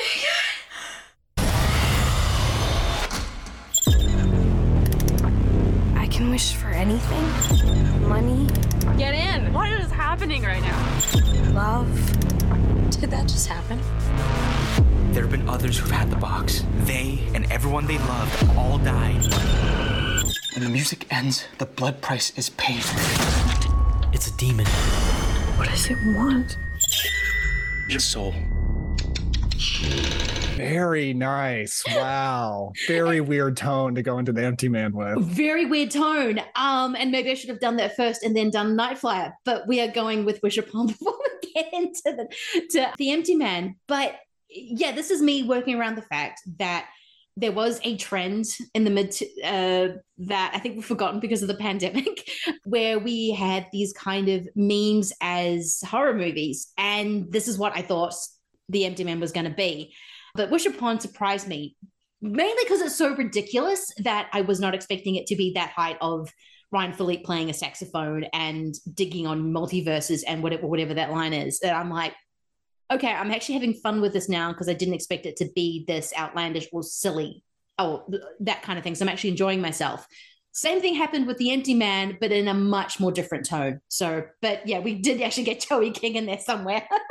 Nicely done. Yeah, I I kind of love this trend that happened in like the really late 2010 2010s. Yeah. Um of like really really dumb, trashy theatrical teen horror Yes. where all the actors and the characters are taking it dead serious Yep. acting like it's not stupid. This is one, Friend Request is one, Oh, yeah. Countdown is one. I like all these movies. Like they're really dumb, but like my god, they are stone faced about it and I think it's really entertaining. Yes, because Countdown, they are taking everything so seriously, and I'm just watching it going, it's an app. What are we are we doing haunted apps now? But yeah, and Friend Request is exactly that as well. I like Friend Request. as I like Friend Request too. um, and I'm kind of warming up on um Countdown because the first time I'm halfway through watching, I'm like going, this might be the dumbest thing I've ever seen. I had not seen. No, it was actually after after saw Bye Bye Man, which I thought was the dumbest thing I'd ever seen. There's a florist called Mr. Daisy in it. I, I I'm not kidding, but Bye Bye Man has a sin of being boring. Same with the Slender Man. Uh, Truth or Dare, um, Friend Request, uh, Wish Upon are not boring. They are the Oh, yeah, dumbest. Truth or Dare. Yeah, they are dumb. Everyone's taking it ultra seriously, but when you're watching it, you're like going, "This is ridiculous. What, is going on?" But they are generally entertaining. Like, is something on screen Yeah. that's always going to keep you entertained, regardless of the fact that what you're watching is a um a. Oh, what is a music box that makes wishes? I forget actually what Wish Upon the, the crux is. I can remember everything else. It's something like that at least. Yeah, that makes wishes, and she keeps wishing for things, and then trying to out eh, fix the wish that she made that screwed everything up, but is now it's starting to kill people because it's a cursed cursed object, which I actually really do like in movies. I love when we get a good, good cursed object, and then when you watch Countdown, it's like literally haunted app. I love the scene in Wish Upon when um Ryan Phillippe is playing the saxophone for his daughter and her teenage friends, and they're all like super turned on by it. Like, oh my god, your dad is so hot. It's, it's such a strange scene to put in a mainstream teen movie. Yes, um, and I adore Joey King. I love where her career is going. I mean, give me more the princess, but yeah, this this is a weird time in her career. Joey King is so strange because I feel like she's not a star and she's not famous, but then like she kind of is and she Yeah. keeps being in movies and people talk about her and I'm like, wait, is Joey King a star? Did this happen? I think she is. I think that part that she's a part of the ensemble of Bullet Train kind of proves that she's like now just officially. Oh my star god, she is. I didn't see that, but yeah, I saw that in the trailer. Yeah, it, I'm like even forgot. I'm like, wait, Joey King's in this? She doing in this? Um, Yeah, she's like in the new Brad Pitt movie. She's like a legit star. And I'm I I guess the Kissing Booth movies did it because I think those are kind of popular because there's like three or four of them. Yes, yes, there is Netflix. It's those quiet Netflix ones that you just like, um, that will just keep trucking along that aren't Stranger Things, like Cobra Kai and The Kissing Booth. They're just going to keep making them. Yeah. Chris Hurtado, when you do an inside the sequel episode on Kissing Booth 2. yes, yeah. When is it? When is it happening? So with that weird tone, we're going to well shift in tone because we are going to be going into David Prior's The Empty Man, and from the first shot, you can tell this guy um, has worked with Fincher, has studied Fincher. David Fincher and is going to make a movie that is in the style of David Fincher.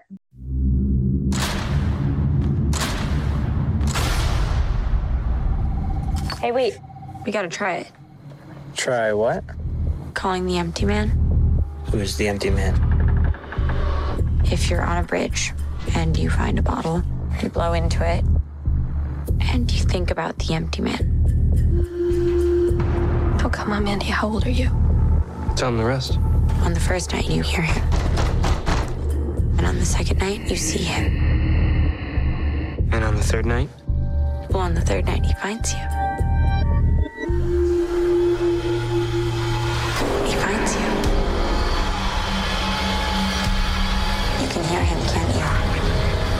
squirming his way into your thoughts.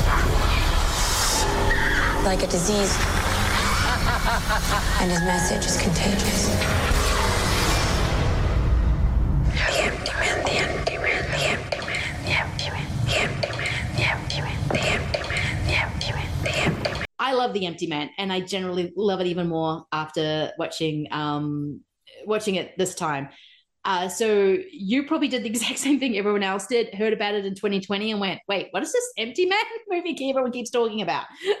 Oh yeah. Yeah, for sure. I, I remember uh I think the first big time I heard about it was Chris Stuckmann put out a video about it. Mm. Um, about how like, hey, you everyone needs to go watch and support this movie.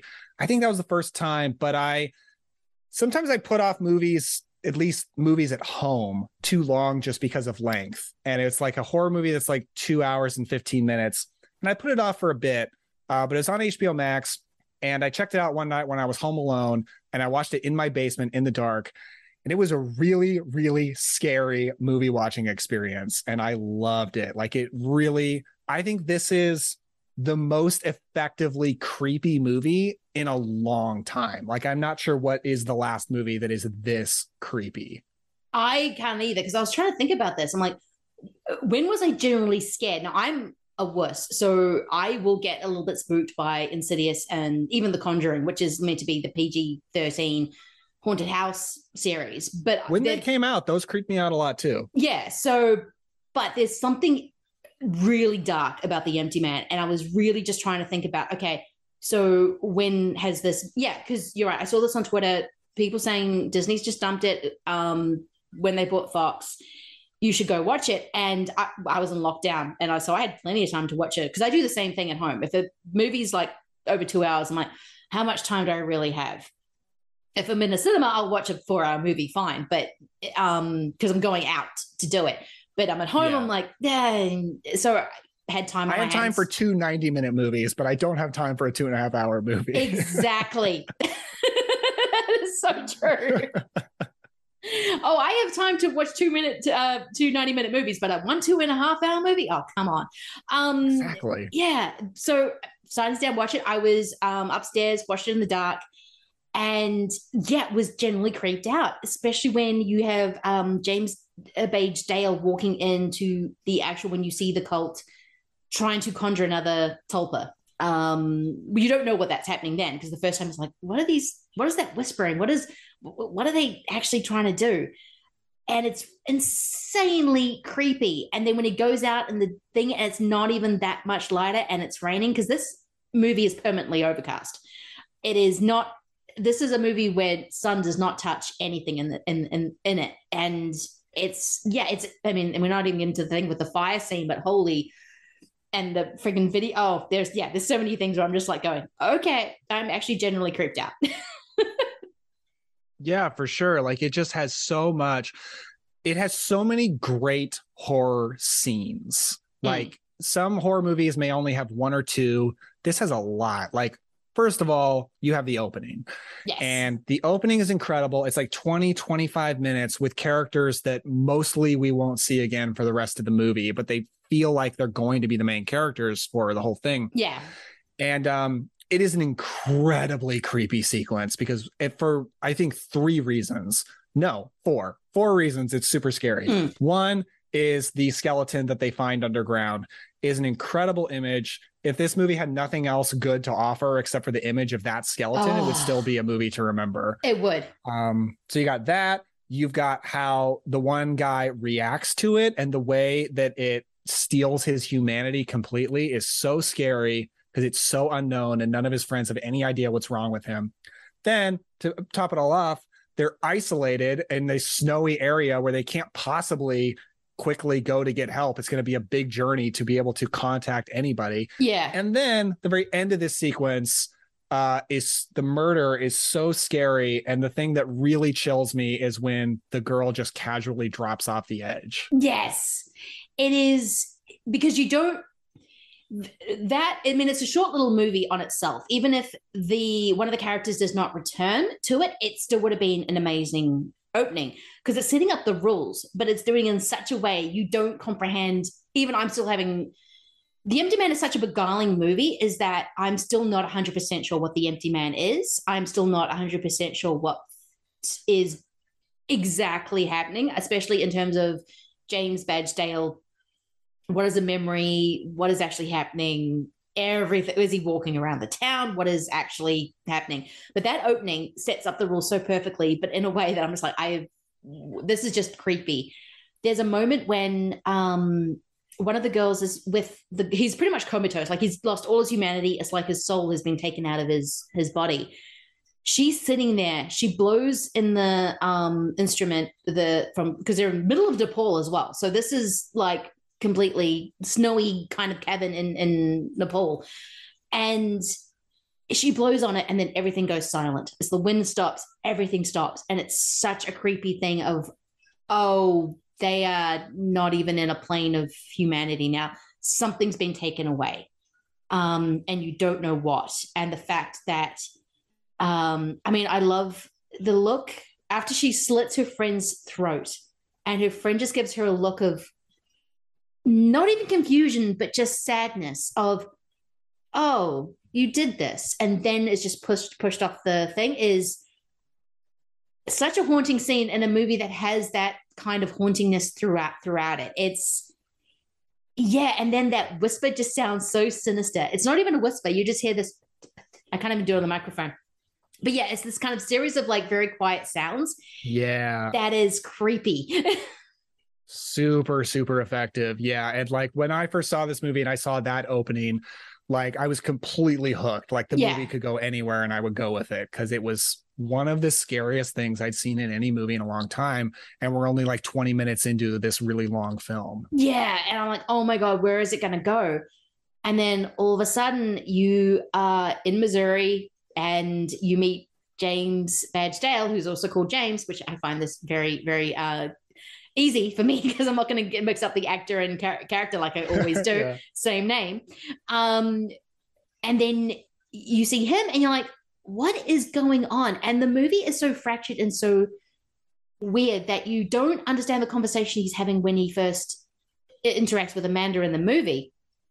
They're talking like they know each other. And then watching it this time around, like going, they actually don't. She's giving him weird advice, but it makes no sense. And he even has a look in his face of like, yeah, I, I have no idea what you're saying to me at all. You're talking about the mind and something about grief and I, I I still don't know what that conversation's about. when you're watching it the first time, you're just like, okay, there's obviously something I'm not getting, and now you're just watching it going, yeah, still not getting it at all. I, I kind of know why, but I still don't understand it. And this is the brilliance of this movie. It captivates you while keeping you at arm's length because you it's purposely being that beguiling.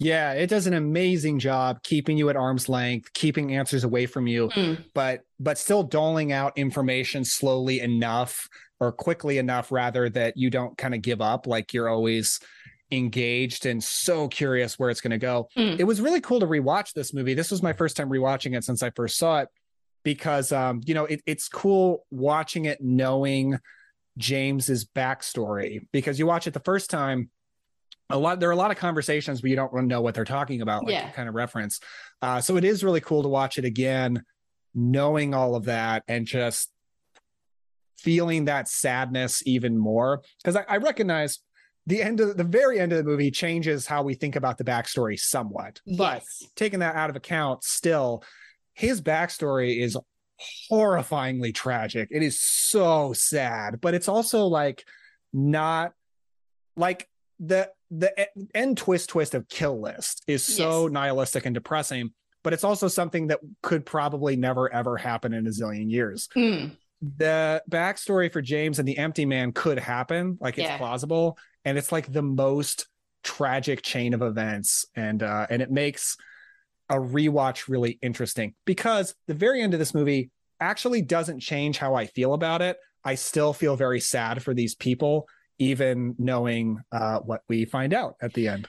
Kind Yes. of talking around a lot right now. We're talking we're talking about i have sort of mentioned creating tulpas but which this movie does actually talk about. I forgot how much they talk about that dur- during the movie that you know uh concentration plus time equals flesh. Like it is this very david cronian idea that you can kind of create flesh out of nothing um which is essentially what is happening in, in this movie the only character that i think changed for me was amanda who was the teenager that supposedly goes missing that um, James Badge Dale has to try and track down. She is Ah, the speaking of the wicker man speaking of the Wicker Man, uh, missing girl. Um, and and to a horrifying conclusion that she's been in it the whole entire time. No, she's the one that kind of changed because I was going, you're in on it. You're the only thing I sort of was well, there's many things that still beguile me about this movie, but I'm just like, this cult is full of teenagers or kids in their early 20s doing this. And she's said that she's in high school. Whether actually you could question every all the reality of this movie because you have no idea what reality you're actually watching in a sense. Um, except if it wasn't for her friend who is murdered in the shower, I would have said she could might not even been in high school. This could have just been a complete uh, fabrication. Um, but yeah, I was watching her as more as a femme fatale, like just really manipulating everyone she's coming into contact with. And right, yeah, she became much more fascinating to me just then as the she, because she's kind of you think she's the MacGuffin, but she's the one that's she is kind of just going out of her way to manipulate everyone. Yeah, she's gives a really great performance too. She mm. reminds me of uh, Mia Goth in A Cure for Wellness. Did you she see does. A Cure for Wellness? I have, yes. And you're right, she that, does. Yeah. That could have been that also could have been a trailer before this movie. I think they kind of have a similar vibe. Mm. Um, also similar length. They're both really long. And um, yeah, so I could see this girl like kind of, and obviously Mia Goth is really blowing up with the Ti West trilogy. I actually just saw Pearl today. It's oh, great. Ah, I can't wait to see it. is it out in Australia yet? No, they're is doing that soon. I have no idea. They're doing that thing where they're just not announcing it, and then they'll just say, "Oh, by the way, it's out next week." I'm like, you could have told me that. At least it's a movie that's kind of spoiler proof because yes. it's a prequel and it's really all about Mia Goth's performance and yeah. the overall atmosphere of it is most important. But that is why I want to see it because I know where it leads into X. I'm just like, I, I, I want to see this movie. it's really, really cool. Uh, but anyway, mm. all that to say, I could kind of see this girl uh, maybe blowing up in a similar way if there are some directors that can give her similar opportunities. Yeah, because she does have that thing that Mia Goth has where she seems vulnerable when you're first looking at her, but then she's really good at sort of beguiling you, going, no, no, no. I'm I'm not that vulnerable, especially in X. When you first meet Mia Goth and you think she's the one kind of being manipulated a little bit. Um, but then you realize, no, no, no, this is fully the Mia Goth show. She's not being manipulated. She absolutely is um, the strongest person in the movie, and and proves it. Um, which I'm guessing similar to Pearl. Um, and I cannot wait for that. Oh, the Mia Goth X trilogy, yes. Um, but she does a similar thing. She actually, you think she's very frail, and then throughout the movie, you realize no, she is not. She is the strongest. She is this, literally, in all senses, the strongest person in this movie yeah, it's sure not James. No, nope. sure. Even I love the first scene with him because it tells us so much about what a bad place he's in. So he's out to dinner by himself. He uses a coupon for oh. a free oh. birthday meal, which is kind of a sad thing for any 40 year old man to do. Yes. And then and then servers come and sing him happy birthday Customer. while he's sitting there alone. they don't like know the scariest name. scene in the movie. I want happy birthday customer. I'm just like, oh no. It's such an like economical oh. storytelling, right? It tells us instantly like so much about where he is in life. It is. And it is. I love him in the store. Like James, he does this so often in this movie. I was just loving his performance.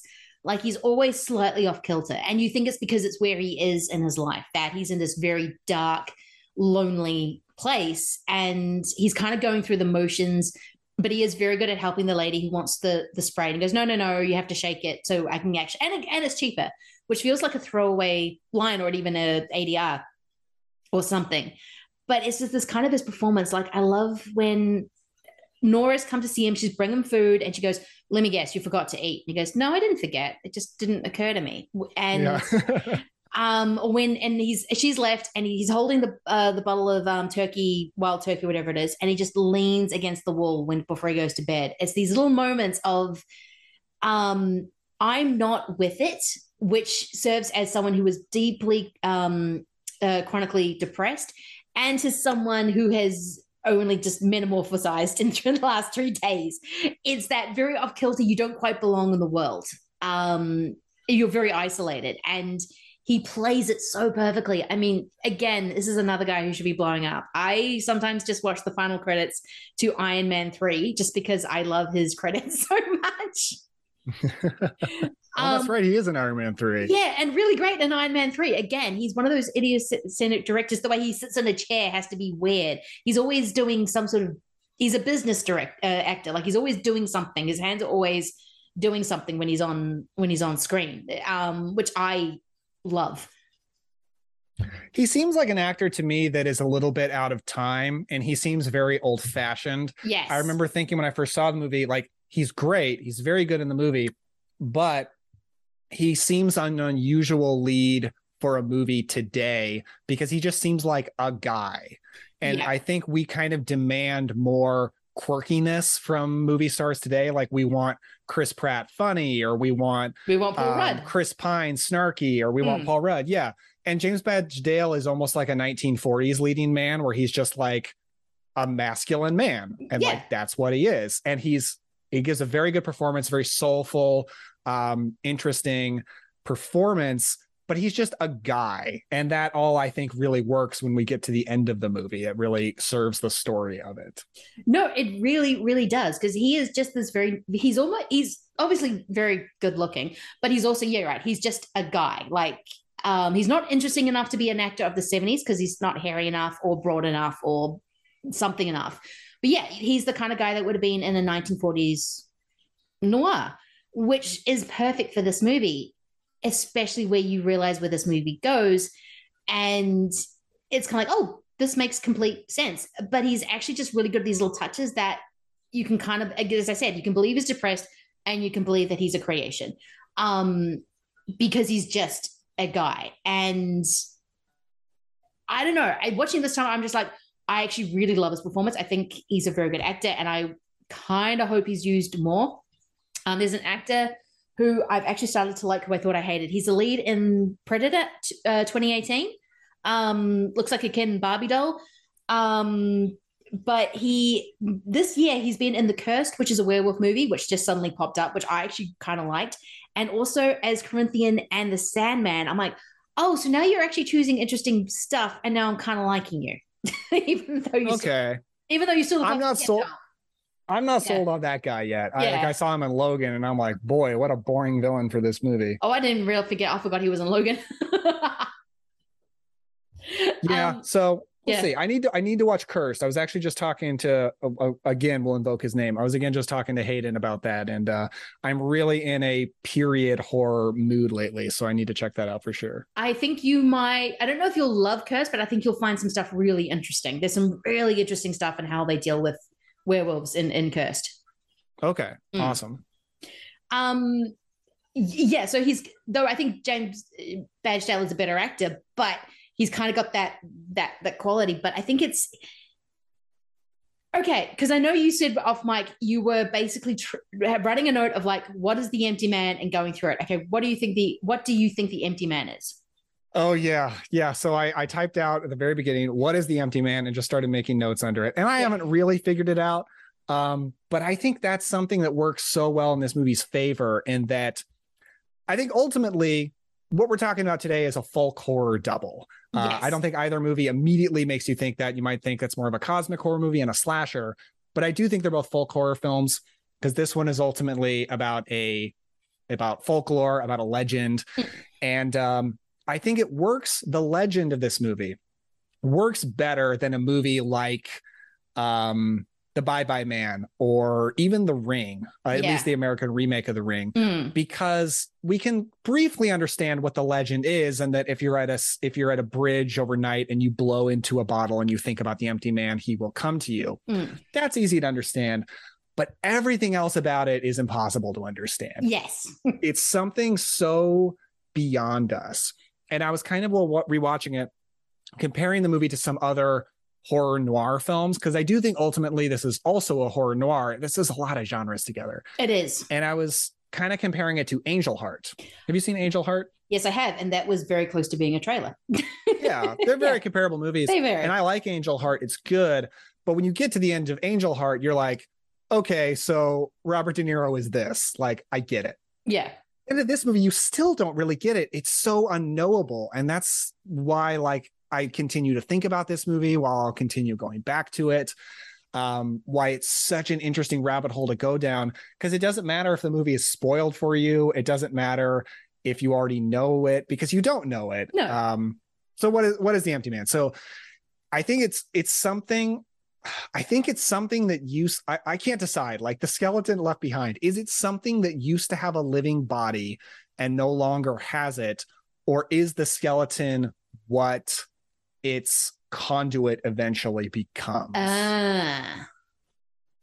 That is And- yeah. it might be the conduit because I think it's Hmm. probably something that doesn't have a body. It is some kind of otherworldly cosmic god. Mm. I, I love some of the things that um oh gosh, I'm forgetting his name. He's a great actor and he's in Get Out. Who is the actor who Stephen Root. I made a point of going. Yes. There's a I, oh yay Stephen Root si- uh, sighting, which again get out possible trailer. but um yeah, I was very. Ha- I'm always happy to see Stephen Root. I, I do a little fist pump every time he comes in the movie. Yeah.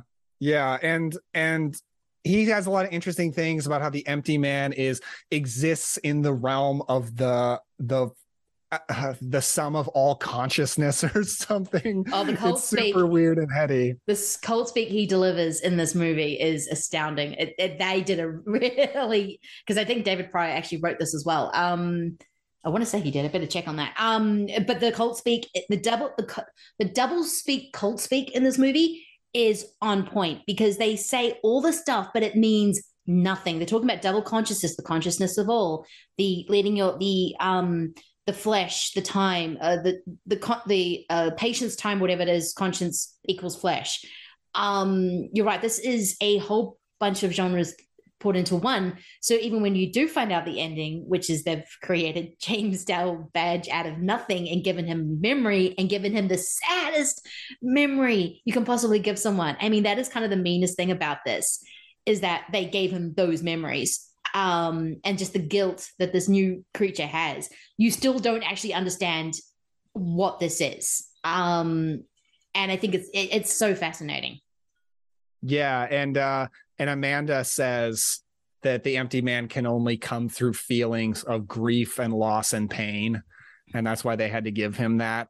Yeah. So sad. It's so so let's see what else what else do they say about the empty man they say i like something the cop says he says that what happens what's happened to these people is inexplicable it's too Yeah. big we can't indict the cosmos and uh there's a guy who says that the empty man is the between man um something just between realities That It's comes up a few for- times. Yeah.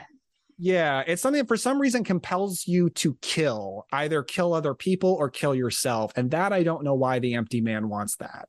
No, that is never explained. Like one of the creepiest kills is um actually really like her performance. Um uh Samantha Logan, who plays um Amanda's friend. Um her death in the shower is such a well done thing because it's very long shot. You see her sort of get in. She's already got the because it does have that very similar Slender Man, the ring model, is in you blow into the bottle, you got three days, and then you feel you're like you see, you hear, and then you feel. And the feel is usually when the empty man is going to kill you. Um, because I set that up in the amazing short short film at the at the beginning. Um, but she kills herself. I mean, that shot of when you see the kind of the ghoulish kind of thing, and then you realize it's actually her holding her thrown throat and stabbing her face with with the scissors is such a really kind of oh oh shit this is not thing. And and yeah because they are talking about this unknowable this thing between worlds this kind of um this kind of entity that no one can fully understand. It makes this movie something you don't understand. So you're trying to put these pieces together.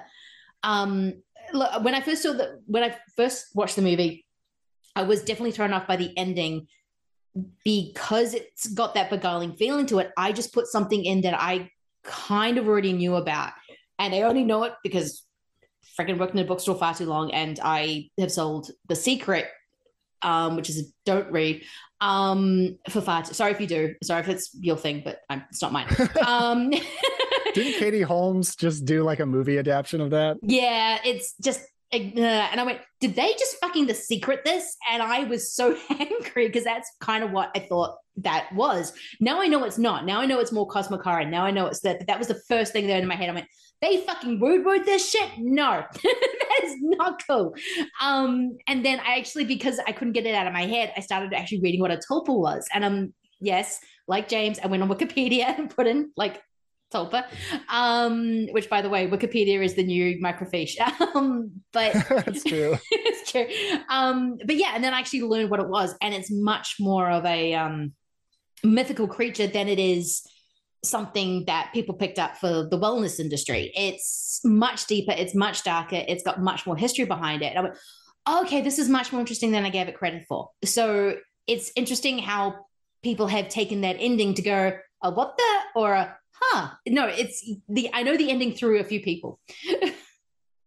And something I like about this movie is that the empty man is definitively real. Like there are a lot of cult movies where the horror is what the cult does. And is the pagan god that they worship real? Is it not? Is Satan real? Is he not? It doesn't really matter because the horror is what the cult does. Yeah. But in this movie, the empty man is definitely real.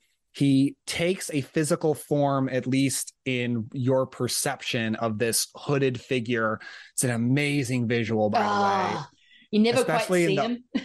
Yeah, in the opening when he's standing in the snow, Oh, super super creepy. Mm. So he takes a physical form at least in your perception. I don't think he's actually physically there, no.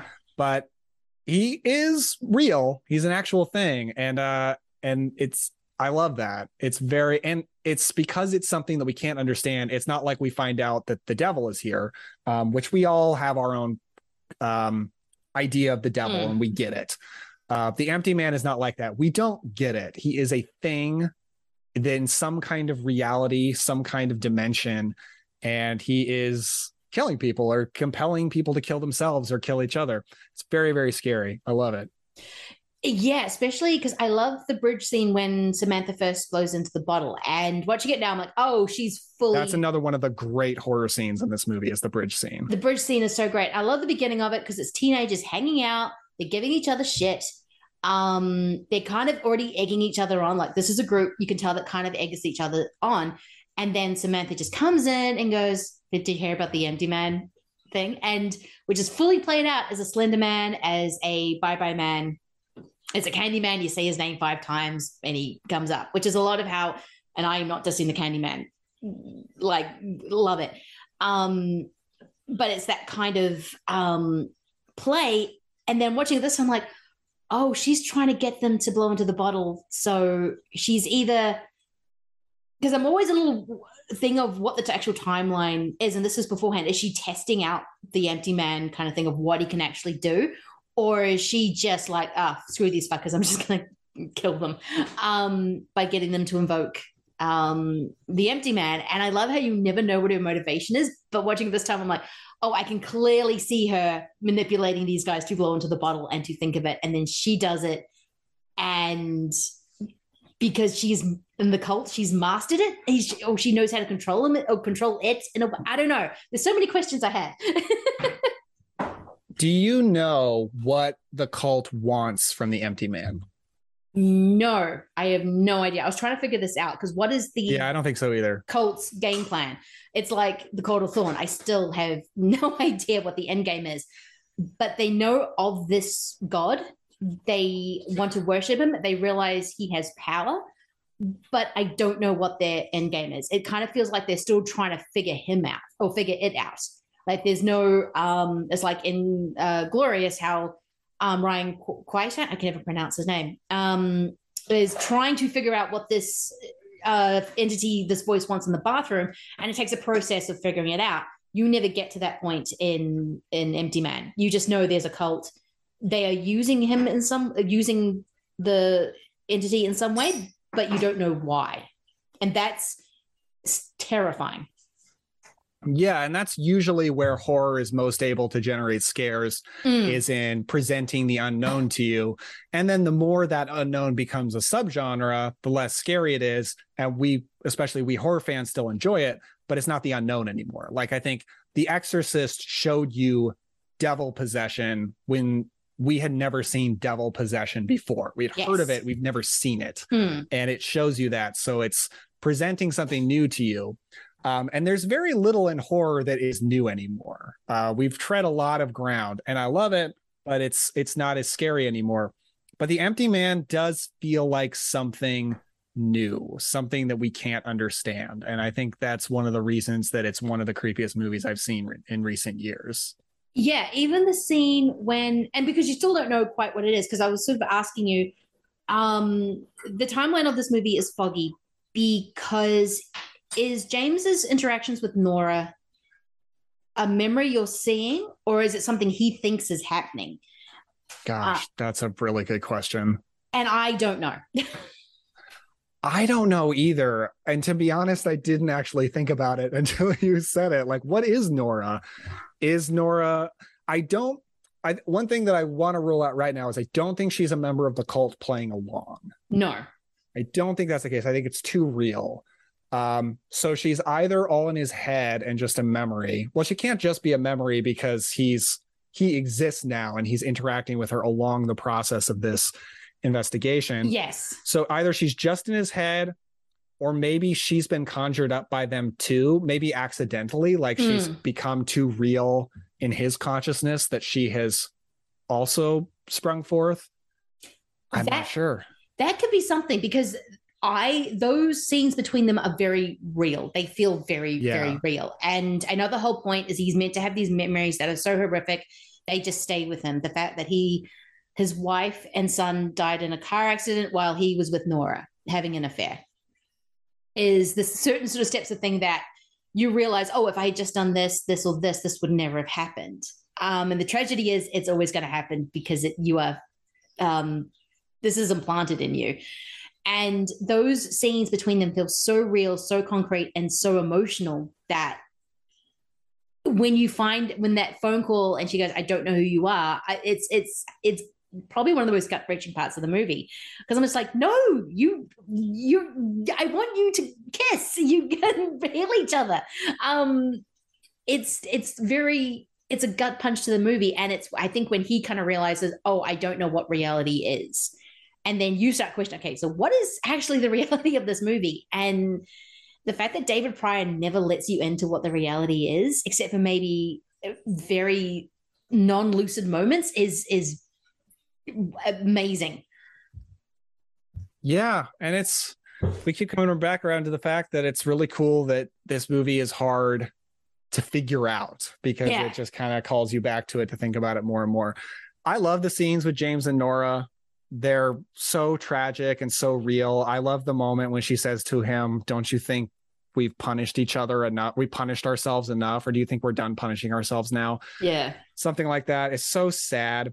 It does make sense though that when you know that the affair is isn't real and it's in his head, because I feel like it's weirdly sexy because it's a very tragic thing that he's having an affair while his family is dying. Mm. But it's actually shot in a very sexy way and she's in this sexy lingerie and you would just think that an affair like this would be messier you know but yes. it didn't really happen it's all in the fantasy of a man so it yeah. kind of makes sense or the fantasy of a teenage girl implanting it in a man which or is that yeah yeah it's the when amanda sort of goes oh you didn't think i didn't know about the affair you had with my mother but i'm the one who did it. It's a very cold sentiment and a very kind of um a really cool cruel way to pull the rug from out of him. I i i don't know. Yeah this this movie is i keep using the word beguiling because it is. It gives you just enough information for you to want more but then at the same time it's going to go no, uh, sorry, you're gonna have to figure out the rest. And you're like, but I don't have the information to figure out the rest. Well, what what is happening? but I've got this astounding image of him putting her un- unzipping the dress and him putting her hand on her him the hand on her back under the dress, and that is such a sexy moment for some reason that yeah, a relationship like that would be way messier and way more complicated and a lot more in the dark than that absolutely romantic scene. Yeah, you're right. Yeah, it's like the fantasy version of that, but it is a fantasy. It is. So it makes sense. It makes yeah, it makes complete sense. It is a complete fantasy. Um yeah, this movie is keeps doing this over and over again and yeah, even with the Stephen Root uh, coming up, I went, oh, of course, Get Out would make it. Get Out's kind of doing a similar thing, as in, but it's from the guy coming in and realizing, oh shit, I'm in the middle of a cult, and they're all looking at me like I'm the next prize, kind of like the Wicker Man when he's walking in and going, why is everyone staring at me like I'm a weirdo? That's the same thing, though there's much more different context of what's happening in Get Out. And what I love about The Empty Man, it's kind of told from the pers- kind of perspective as well. Someone who's walked into a cult and gone, why is everyone looking at me? But he is the cult, or he is um, a manifest- manifestation. And that it kind of pulls that trope out from under you as well. It's really smart. now more I think about it. So let me ask this: Now that he knows what he is, mm. he is their empty man, as Amanda says. Yeah. What now? I hmm. Because all you really see, yeah, I don't know.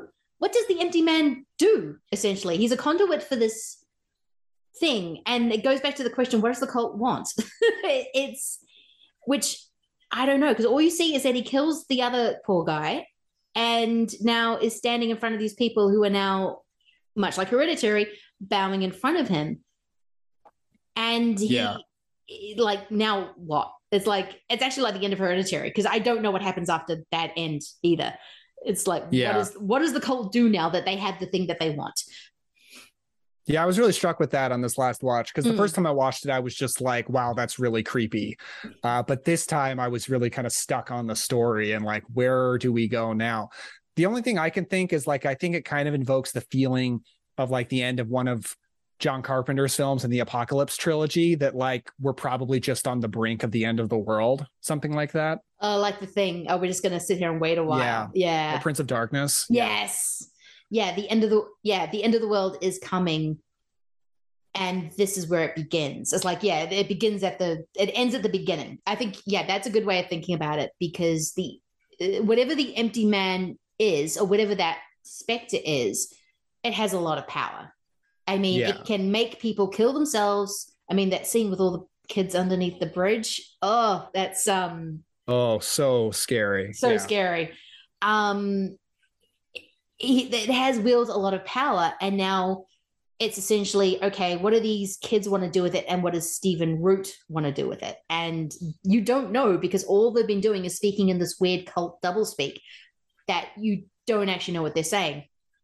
It's uh at one of the film festivals i went to they i watched this documentary about scientology but it was kind of interviewing people who were still in scientology.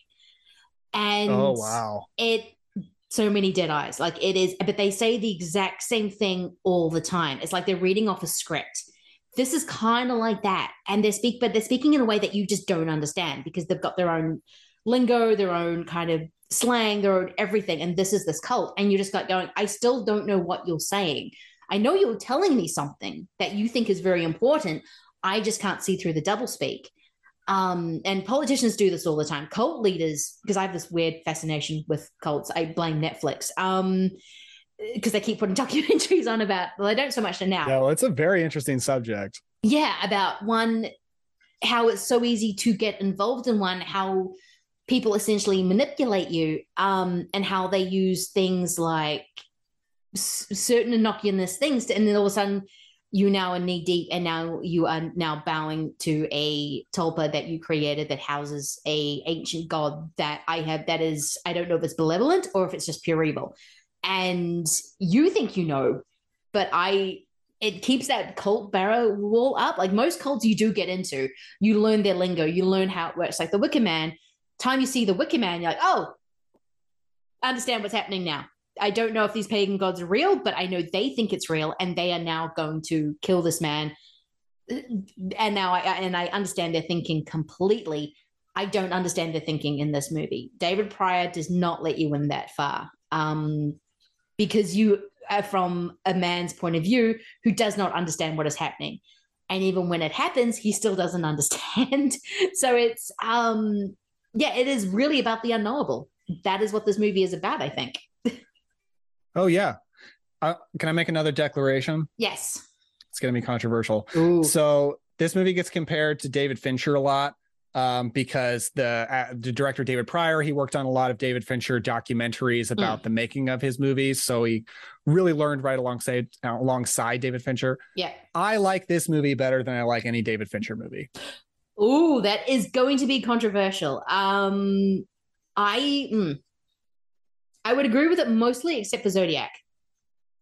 I uh, I don't really love David Fincher. Yeah. I like some of his movies. I respect him. i he's never been one of my guys. I've never really connected with him, but I kind of feel like this movie takes the David Fincher aesthetic, and um, I don't know. I, I just think it's like a more interesting story than any David Fincher movies I've seen. Yes, that's what I would say. Like, I think we are talking enough, Mike, how we love his we like his trashier movies, like Gone Girl, or even I really like um Girl with the Dragon Tattoo. it's um when he sort of takes a trashy material and kind of puts that Fincher sheen on it. But in the last few years, I have found things like, especially Fight Club and Seven, I have found less interesting as I get older. Um, yeah, I've never liked Fight Club. I just don't. I've seen it like three times trying to like it, and I I just can't vibe with it. I think it's so aesthetically gross. Like it's just such a gross movie. Same with Seven, actually. It's um, yeah. it's yeah, they're so kind of gross, and I think I liked it when I was a teenager because I thought I was meant to like it. You know, when you're like 17 and everyone was telling you that Fight Club is amazing. So you go watch Fight Club and go, yeah, it's amazing. And then five minutes later, you're like, going, is it? Um, and even though there are moments in Seven that I love, I'm just not as, yeah, because you're right, because it's so disgusting. It feels like there's mold everywhere. Um, and I, yeah, I think Zodiac, I think, is one of his kind of special movies where I think he did something absolutely amazing on it because he kind of did the unseen knowable thing. You're never going to know who the Zodiac killer is. And this is just about the people left with the obsession. The Empty Man, yes, kind of takes the sort of that very clean technique that Fincher has, but I think he is taking that unknowableness to the nth degree. He's like, well, Okay, so we don't know, and I don't think it's a direct comparison because I think he is his own filmmaker in the way that he yeah. frames shots and does everything like that. But he's taking this unknowable idea and just taking it to the nth degree. And I love when filmmakers take, like in A Curse of Michael Myers, they take an idea and they just take it to the nth degree. Okay, so this yeah, is the idea, too. and they just go, how far can we push this? And Empty Man, they he pushes it really, really a long way. I mean, the fact that this movie feels like it should be nearly two and a half hours, and that feels correct for a movie that is very slowly paced, that is about the unknowable, that keeps your attention this long. I think is inc- is a incredible feat, and I did read that this um, Fox did try to cut it down to 90 minutes and then it tested worse. it's like, no, yeah. you can't. There is no way you can just push these things together and not have the space to let them breathe. Yeah, that's a really funny story because it's the movie got like historically dumped, like yes. dumped worse than almost any movie has ever been dumped in history. Yeah. But the Fox merger and the pandemic and all the factors that went into it being dumped also meant that it didn't really get messed with like it would have if it was to get if it came out during a normal time where the studio was in good shape and it was coming to a wide theatrical release they definitely would have tampered with this a lot more. But I think there was just like a fuck it, we don't care, just put this thing out, you know? Yeah, and that I think it actually has become one of the cult recent cult movies I can think of in the sense that something that is dumped, something that is forgotten, something that was kind of dismissed because you hit you i mean the title itself just invokes the slender man invokes the bye bye man and anyone who's watched horror in the late two, 2000 teens is just like oh, I know what this is going. And then you watch that first scene and you're like, okay, so what is this? Um, and because of that, it got insane word of mouth. That's all you'd hear. No, just go support the empty man. You need to go see the empty man. This movie needs to be supported because it is really, really good. And it is. And um, every time I say on Twitter, I'm watching The Empty Man, you just goes, oh, that's an amazing movie. Best horror in the, of the 2020s. By the way, it's only been two years. we've got a long way to go. But yeah, it's it's yeah. got that kind of feeling toward it that it does have this weird cult surrounding it. And I think it's because you never quite figure out this movie when you're watching it. You are going to have to watch it multiple times. It's like Lynch in that way. Yeah, and I hope its cult grows because right yeah. now it has no physical release whatsoever. Nope. I just read it's been announced HBO Max is dropping it on September 30th, Mm. which means by the time this episode posts, it will be gone from HBO Max. So hopefully it still stays on like Vudu and Amazon Prime for rental or purchase because Yeah. it is there right now. So at least it can be seen that way. But it's the ways to see this movie are shrinking, they're not growing, and that's kind of scary. That is scary because this is the kind of movie that needs to have a rep house play this once a year. Like, okay, we're showing The Empty Man, come and see it. Um, it needs to get that kind of following. And because we don't watch three channels anymore, we're not going to see it all the time. Or H- we don't have the HBO old model where they would play Beastmaster 600 times. We don't have that model anymore. So the fact that um, it is the ways you can see it is shrinking it is actually on Disney Plus overseas. So hopefully that means Disney will put it on in this like Disney Plus. Overseas Disney Plus is insane, and I only learned about it because of you. It's so funny. I know. It's just like when I was just normal Disney Plus, and then they said, "Oh, we're adding this star thing, um, and you can pay an extra bit of money, and you can watch The Predator." I'm like, "Watch The Predator on Disney Plus? Yes, please." And now, American Disney Plus is like we have to edit a butt out of Splash because it's too dirty. Yeah, I did watch uh, Bitches and Babysitting, and the, the, everyone's calling her that's train scene. They're calling her a witch. I'm like, I know that's not what they called her. I mean, come on. I haven't seen this movie before, but I know that's not what they they did not call her a witch. Um, but yeah, there's so there's two sort of versions, but you do have this other version which has everything Fox had, and Fox made some messed up stuff, and it's amazing. Oh, Fox was great. Like R.I.P. It's so I sad they're gone. And so sad they're gone, except when they just want to remind you, oh, this is Fox Studios. It's like, no, it's 20th century Fox Studios or 21st. Don't don't give me that. Um, but yeah, this movie was just dumped, and I think it was meant to be okay. We'll just make as much money of for it, and then it'll get forgotten.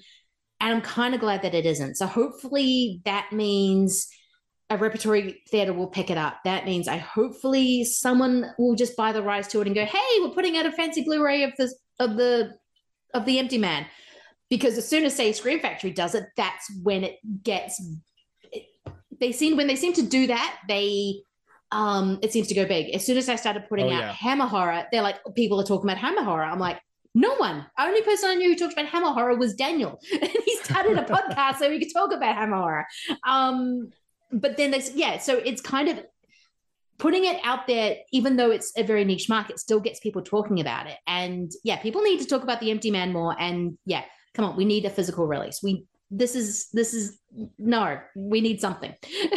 Yes, people need to talk about the empty man, watch the empty man, go to a bridge at night, blow into a bottle, and think about the empty man. Do all of these things. I will admit, when they sort of talk about how to summon it, it did feel very long winded. Like usually with say, yeah, it's like, kind of um, overly complicated. totally complicated. Like with the Candyman, you say Candyman five times. With the um, ring, you watch a video.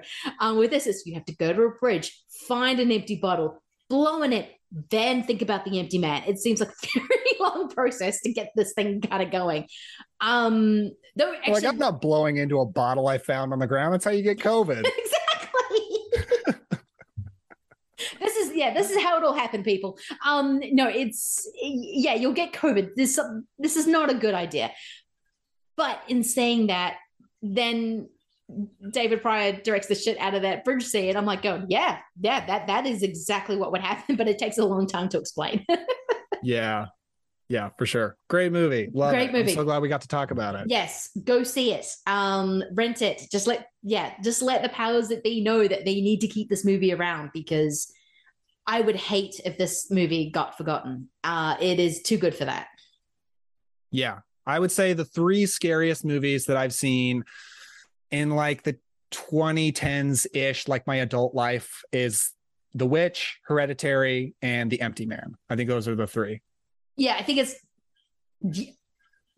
no i would actually say the witch as well because the witch did screw me up a little bit but then i just got very happy when that when the whole what do you love to live deliciously i just like oh that is the best line ever um yes yes meme. Yeah. yeah yeah i then yeah it did but yes i do would i would like to live deliciously um no i think hereditary fucked me up because i definitely walked around the house to see if um toni collette wasn't like hanging upside down from the ceiling and now i don't now i just look at bridges and bottles like very differently from this movie um yeah anything else you want to say about the empty man Nope, I'm good. I love doing this episode, and thank you very much for having me. No, thank you so much for coming on with this with this double. I know this was, I think, the first move uh, Halloween movie I pitched because I was like, hang, I, hang on, Curse of Curse of Michael Myers and Empty Man, that would go great. And then the series kind of sprang up. So thank you for saying yes to come on and do it and do this. Oh, absolutely. You really catered to my taste when you asked for this. I'm so so glad. Um, please tell people where they can find your good work. You can find the Cobwebs podcast on any podcast app. Um, you can find me on Twitter and Instagram at Cobwebs Pod. You can uh, find me personally on Twitter at Epler Daniel. And I counted recently, I think this is my 10th Schlock and Awe. So thank you very much for having me 10 times. Oh, that, wow. I cannot wait to have you 10 on 10 times more as well. thank you so much. thank, thank, you. For, thank you for keep saying yes to coming on. oh, I will. I will always say yes. I love coming on here. That's fantastic. Um, thank you so much for listening to um Schlock and Awe. Um, yeah, thank you again, and we will be back with uh, another Michael Myers double. All right, thanks, guys. Bye.